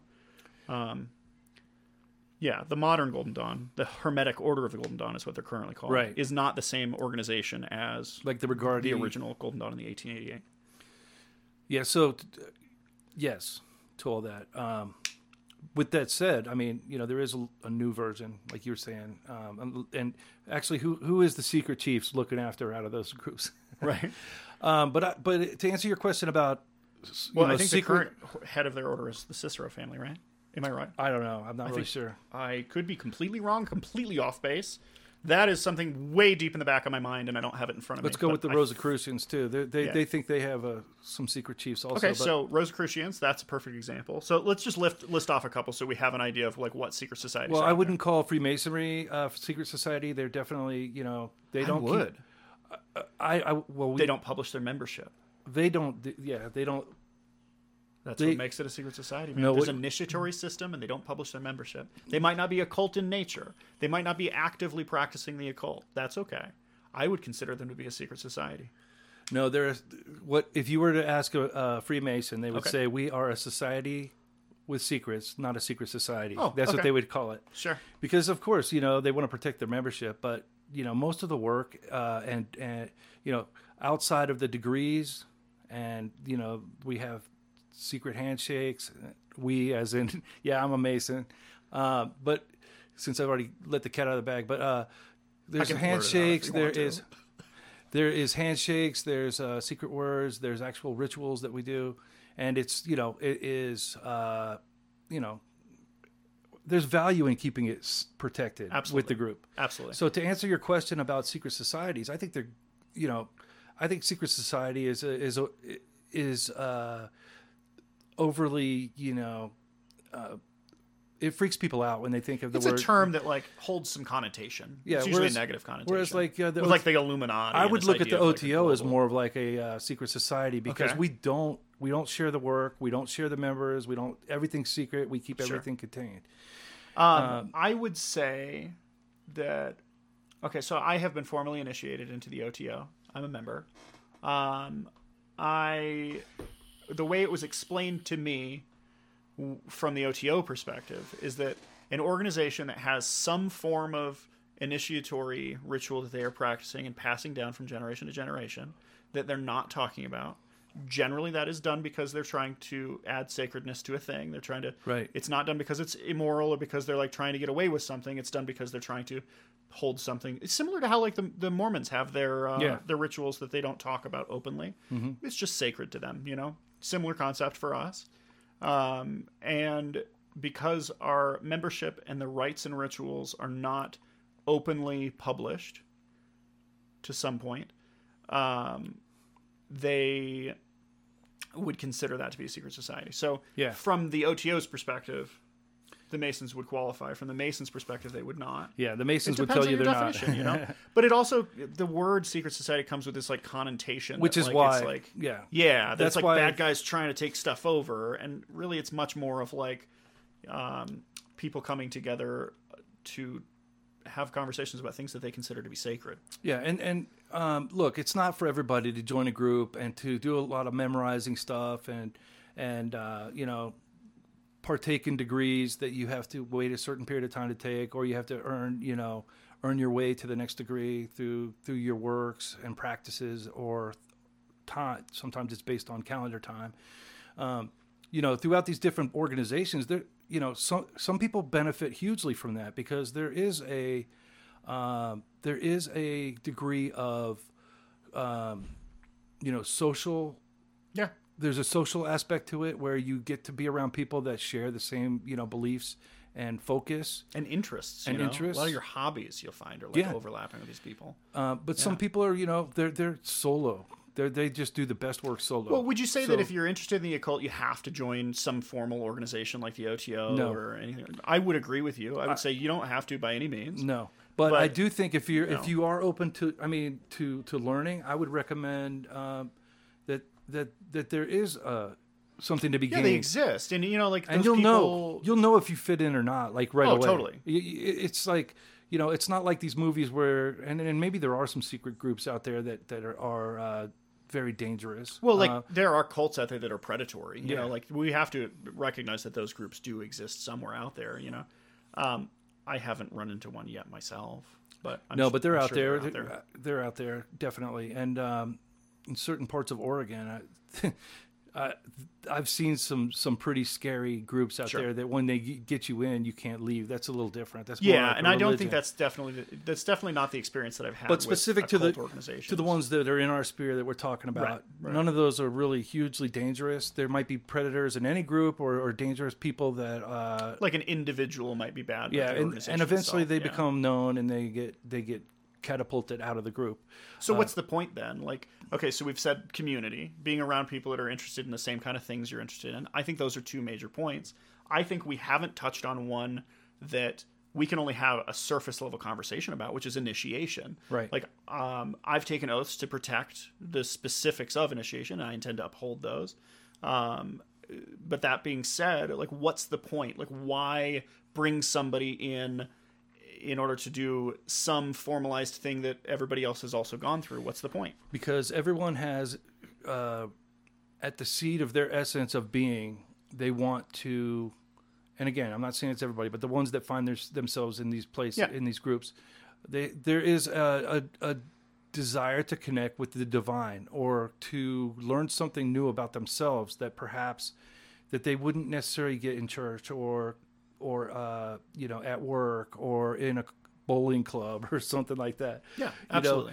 so the, And the two, divine doesn't have to be like God. It can be No. some kind of higher concept. It doesn't have to. yeah to like be if we're going to go thelemic you know Yeah. your holy guardian angel right right or or your own true will. yeah Absolutely. when you want to Yeah. uh, understand your own uh, purpose uh, and your own will as you as you evolve So Uh, so how does an initiation ceremony feed into their ability to uh, to have that experience that they're looking for? Those individuals that choose to initiate.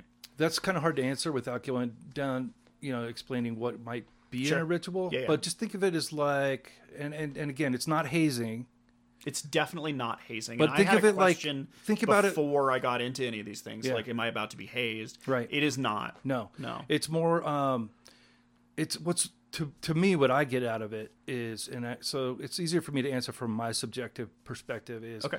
I enjoy doing something that hundreds of years ago they were doing the same script, and you know maybe my like on the Masonic side, my great grandfather There's a tradition to it. you know they Yeah. did the exact same ritual that I, as possibly uh, a past master, did for some new candidate that comes in, and you see like you see that spark in their eyes that they're you know that that they walk away with one new nugget of something, and I know it sounds silly uh, if if you've never been involved in a fraternity or something like that, but you know as you repeat the ritual of initiation over and over again, not only does the student learn something, but the the one that's performing the initiation does Yeah. as well. Right. There is a powerful something powerful and a bonding moment from the mentor to the uh, apprentice or the new Absolutely. student Yeah.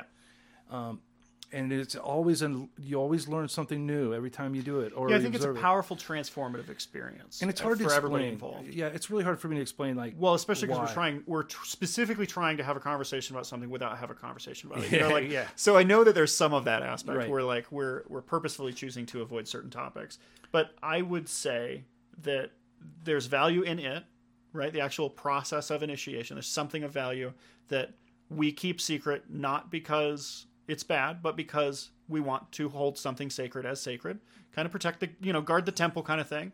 Um, but also being a member of a group, being formally uh, brought into a group, formally. There's like a there's a ceremony that you know Yeah. you go through that we're like, hey, you're part of the group now. Um, kind of helps to form the bond of brotherhood, sisterhood, and uh, with the, with those individuals, and then you soon find that the reason that they got involved in that in the first place was because they were interested in some of the same kinds of things that you're interested in. exactly and then you lose once you go through that that transition of initiation then you feel like your walls are you can strip those walls away Yeah. you can be the true your true self a little a little more than Right. maybe you were when you started, and and you grow, you can grow a lot from that. But you can also go through like an ini- initiatory journey on your own. You know? Absolutely. There's absolutely something to be said for that. It's for like I said, self-initiation. I, know for a fact. You know, I've seen people that joined the fraternities and stayed longer than they should have, and they sure.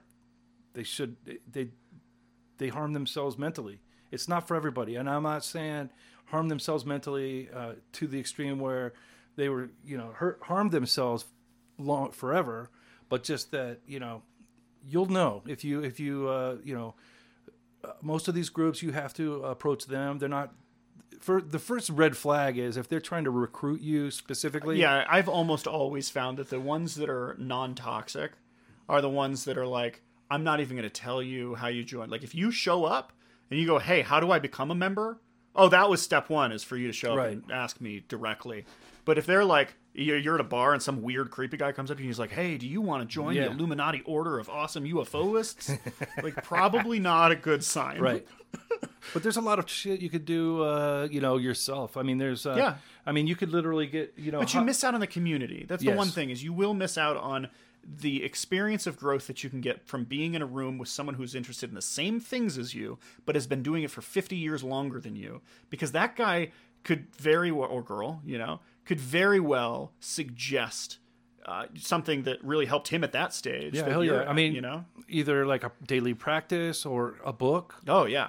you know um Hey, I, you know, uh, this book doesn't come up a lot in a Google search, but I know you were interested in this topic. Why don't you go, ch- you know, if you want to, you could check out this thing. because you and i could really go think. through we could like on the fly if somebody had a specific interest we could Yeah, we I could name 50. name a few Yeah, books that totally. They could look at so Absolutely.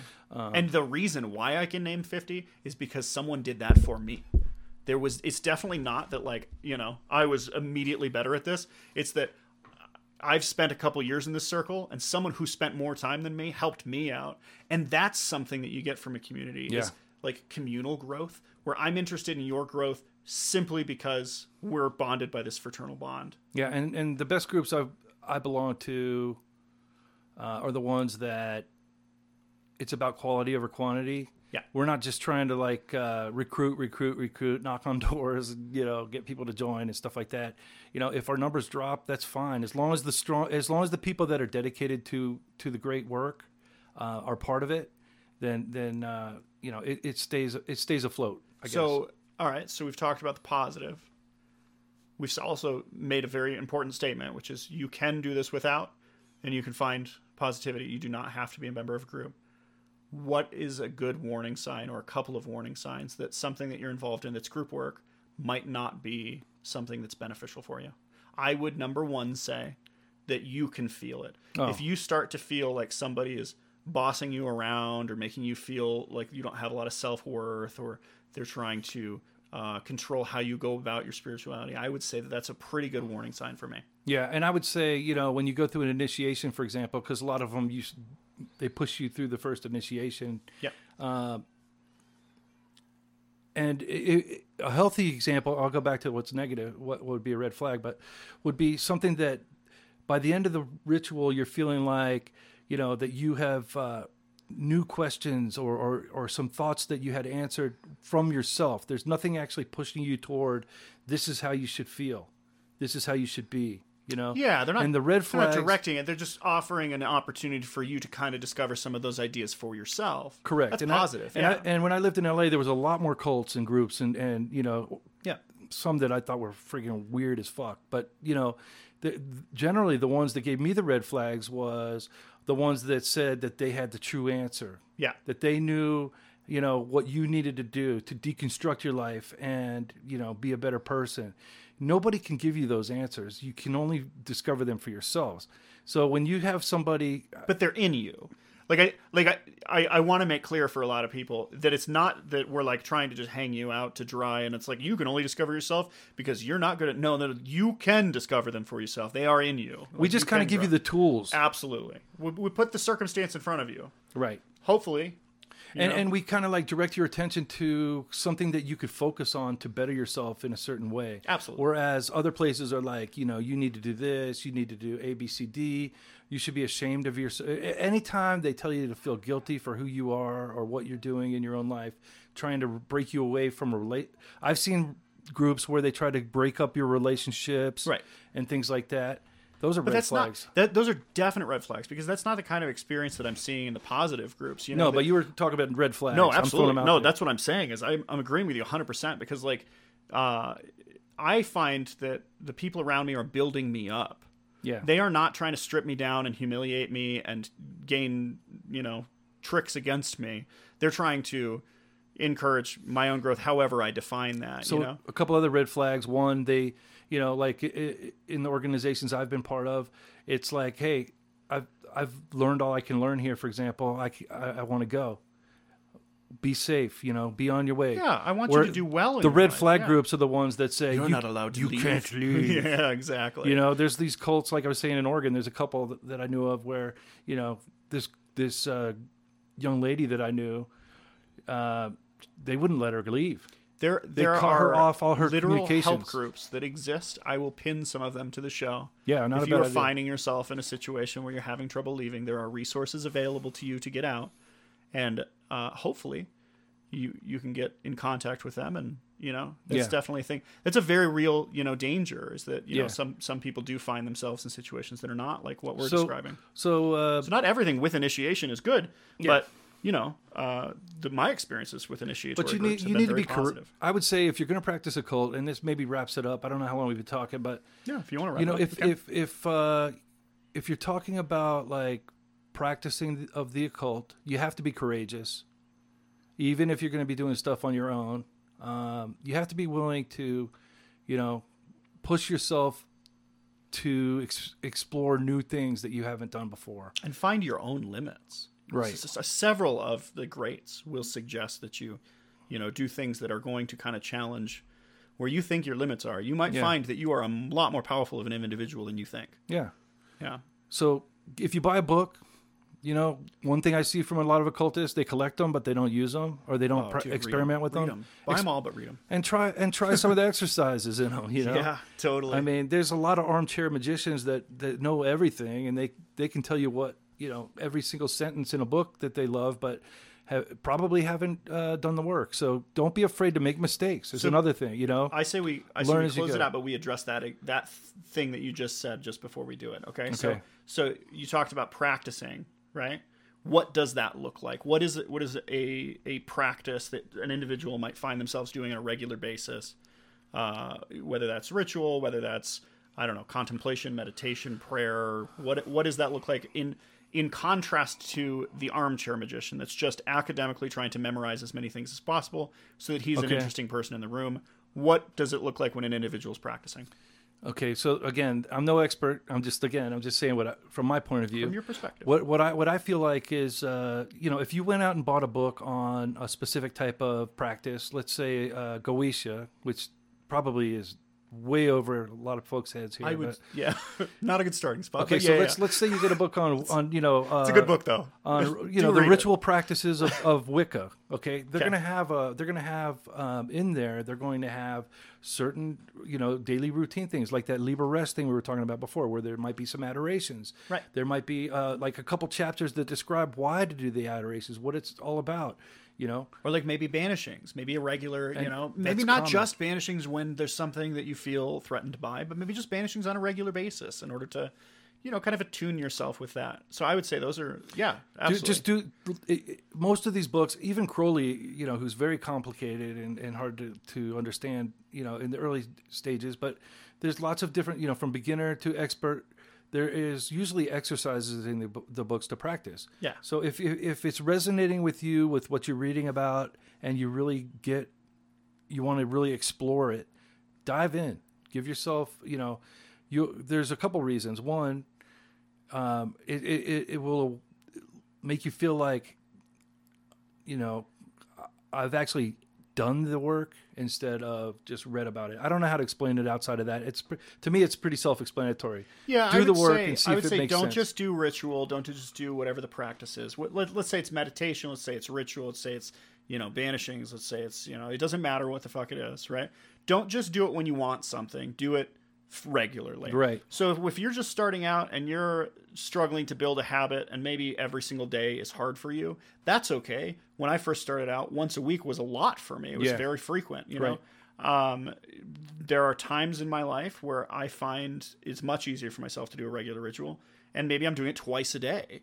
You know, there are times where I might go through a slump and I might do it, you know, once a week. Then maybe, uh, but just regularly doing something helps you to build a relationship with that set of symbols, that um, set of energy, and I think that uh, regularly doing it, whatever it is, whether that's just an adoration to the sun, whether that's I'm just gonna maybe I have a Wiccan altar and I'm just gonna light the candles every single day and just you know have some kind of a connection that I try to get to the divine, whatever the practice is, do do it often. Yeah. you know, and don't be surprised if that builds on itself. If when you start off you might just barely have any effects, and after a year's worth of doing it every day, you're like, this is overwhelmingly Yeah. potent. and know? and but at the same time, you know, don't be afraid to say this isn't for me because there's a lot of occult books, that, occult books that I got where I made it about halfway through, and you know, I just couldn't. You know, okay. Here's an example. Um, Christopher Hyatt. I, I love his Yeah. work. I love. I love to read his work. He- is he the one that did uh, Psychopath. Yourself? He did. Yeah. Uh, undoing yourself. Undoing Yourself and, and and, uh, Energized Meditation. Psychopath Yeah, yeah, Bible. book. I made it like halfway through Psychopath Bible. I said, okay, I, I, de-energizing yourself, I thought was fantastic. However, they're very extreme. Um, yeah, undoing yourself. I didn't. I didn't do them. Yeah. but from But what I mean from a is- standpoint of like understanding, I thought. but that probably really works for some people. you know? totally, Uh, absolutely. And That's what just works for me might not work for you. so so. Find what works for you. Don't- But don't- also, don't be afraid to reject the bullshit because, like, just Yeah. like any. You know anything in the world, especially these kind of things. There's going to be somebody writing a book just so they can sell books. Yeah. Don't be afraid to just be like, Oh man, I could name like three shit." or four of them. and it- I don't want to call anyone out Yeah, I'm not going to either. but me and you just thought of the same three Yeah, people. I think we're both thinking of it. Yeah, at least one. yeah, for sure. All right, cool. So- well, uh, I really appreciate your time, Frater Mabus. Uh, do you want to plug yourself so people can find you if you ever? Well, yeah. I mean, uh, I, I'm not doing too much now. I I I, I I put mean, out a couple. published some stuff. So I published some like- chaos, some books called Chaos Fear Magazine, um, quite a while ago. But uh, yeah, I mean, if you want to find me, I, I don't necessarily post a lot of my uh, magic practices online because I like to keep it in a diary. But I am reachable uh, on Twitter at you know I think it's at Frater Mabus. If you look me up, M A B U S. And Um, we'll link all of that in the show notes. So if you go to whitewoodpodcast.com and go to the specific episode, we'll show some pictures of some of the stuff that we talked about today and any links to any stuff that we want to link to. Yeah, So- and I'd be interested, you know, to hear what you think of this because I've I've done a couple podcasts like 20 years ago, maybe one 10 years ago. I'd be interested to just give some feedback. Yeah. So if you want you to uh, reach out to Frater Mabus, you can reach out to me directly at nate at whitewoodpodcast.com and I will uh, pass the message along. And if there's uh, interest, I know I had a really good time today. I, I did too. hope that you did. So if you want to come back on for some other later topic, maybe we dive into like some of the deeper weeds on some topic that we is not so surface level. Like we just wanted Right. to define the occult. I'd like to go you know? deeper on, on any of these Hell things. yeah. That'd be great. But Absolutely. yeah, absolutely. I'd love to come back and uh, and shoot the shit with you. Awesome. Cool.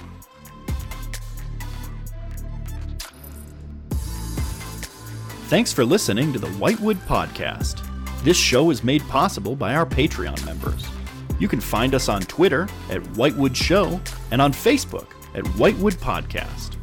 For links to all our social media and information about our Patreon, visit us at whitewoodpodcast.com.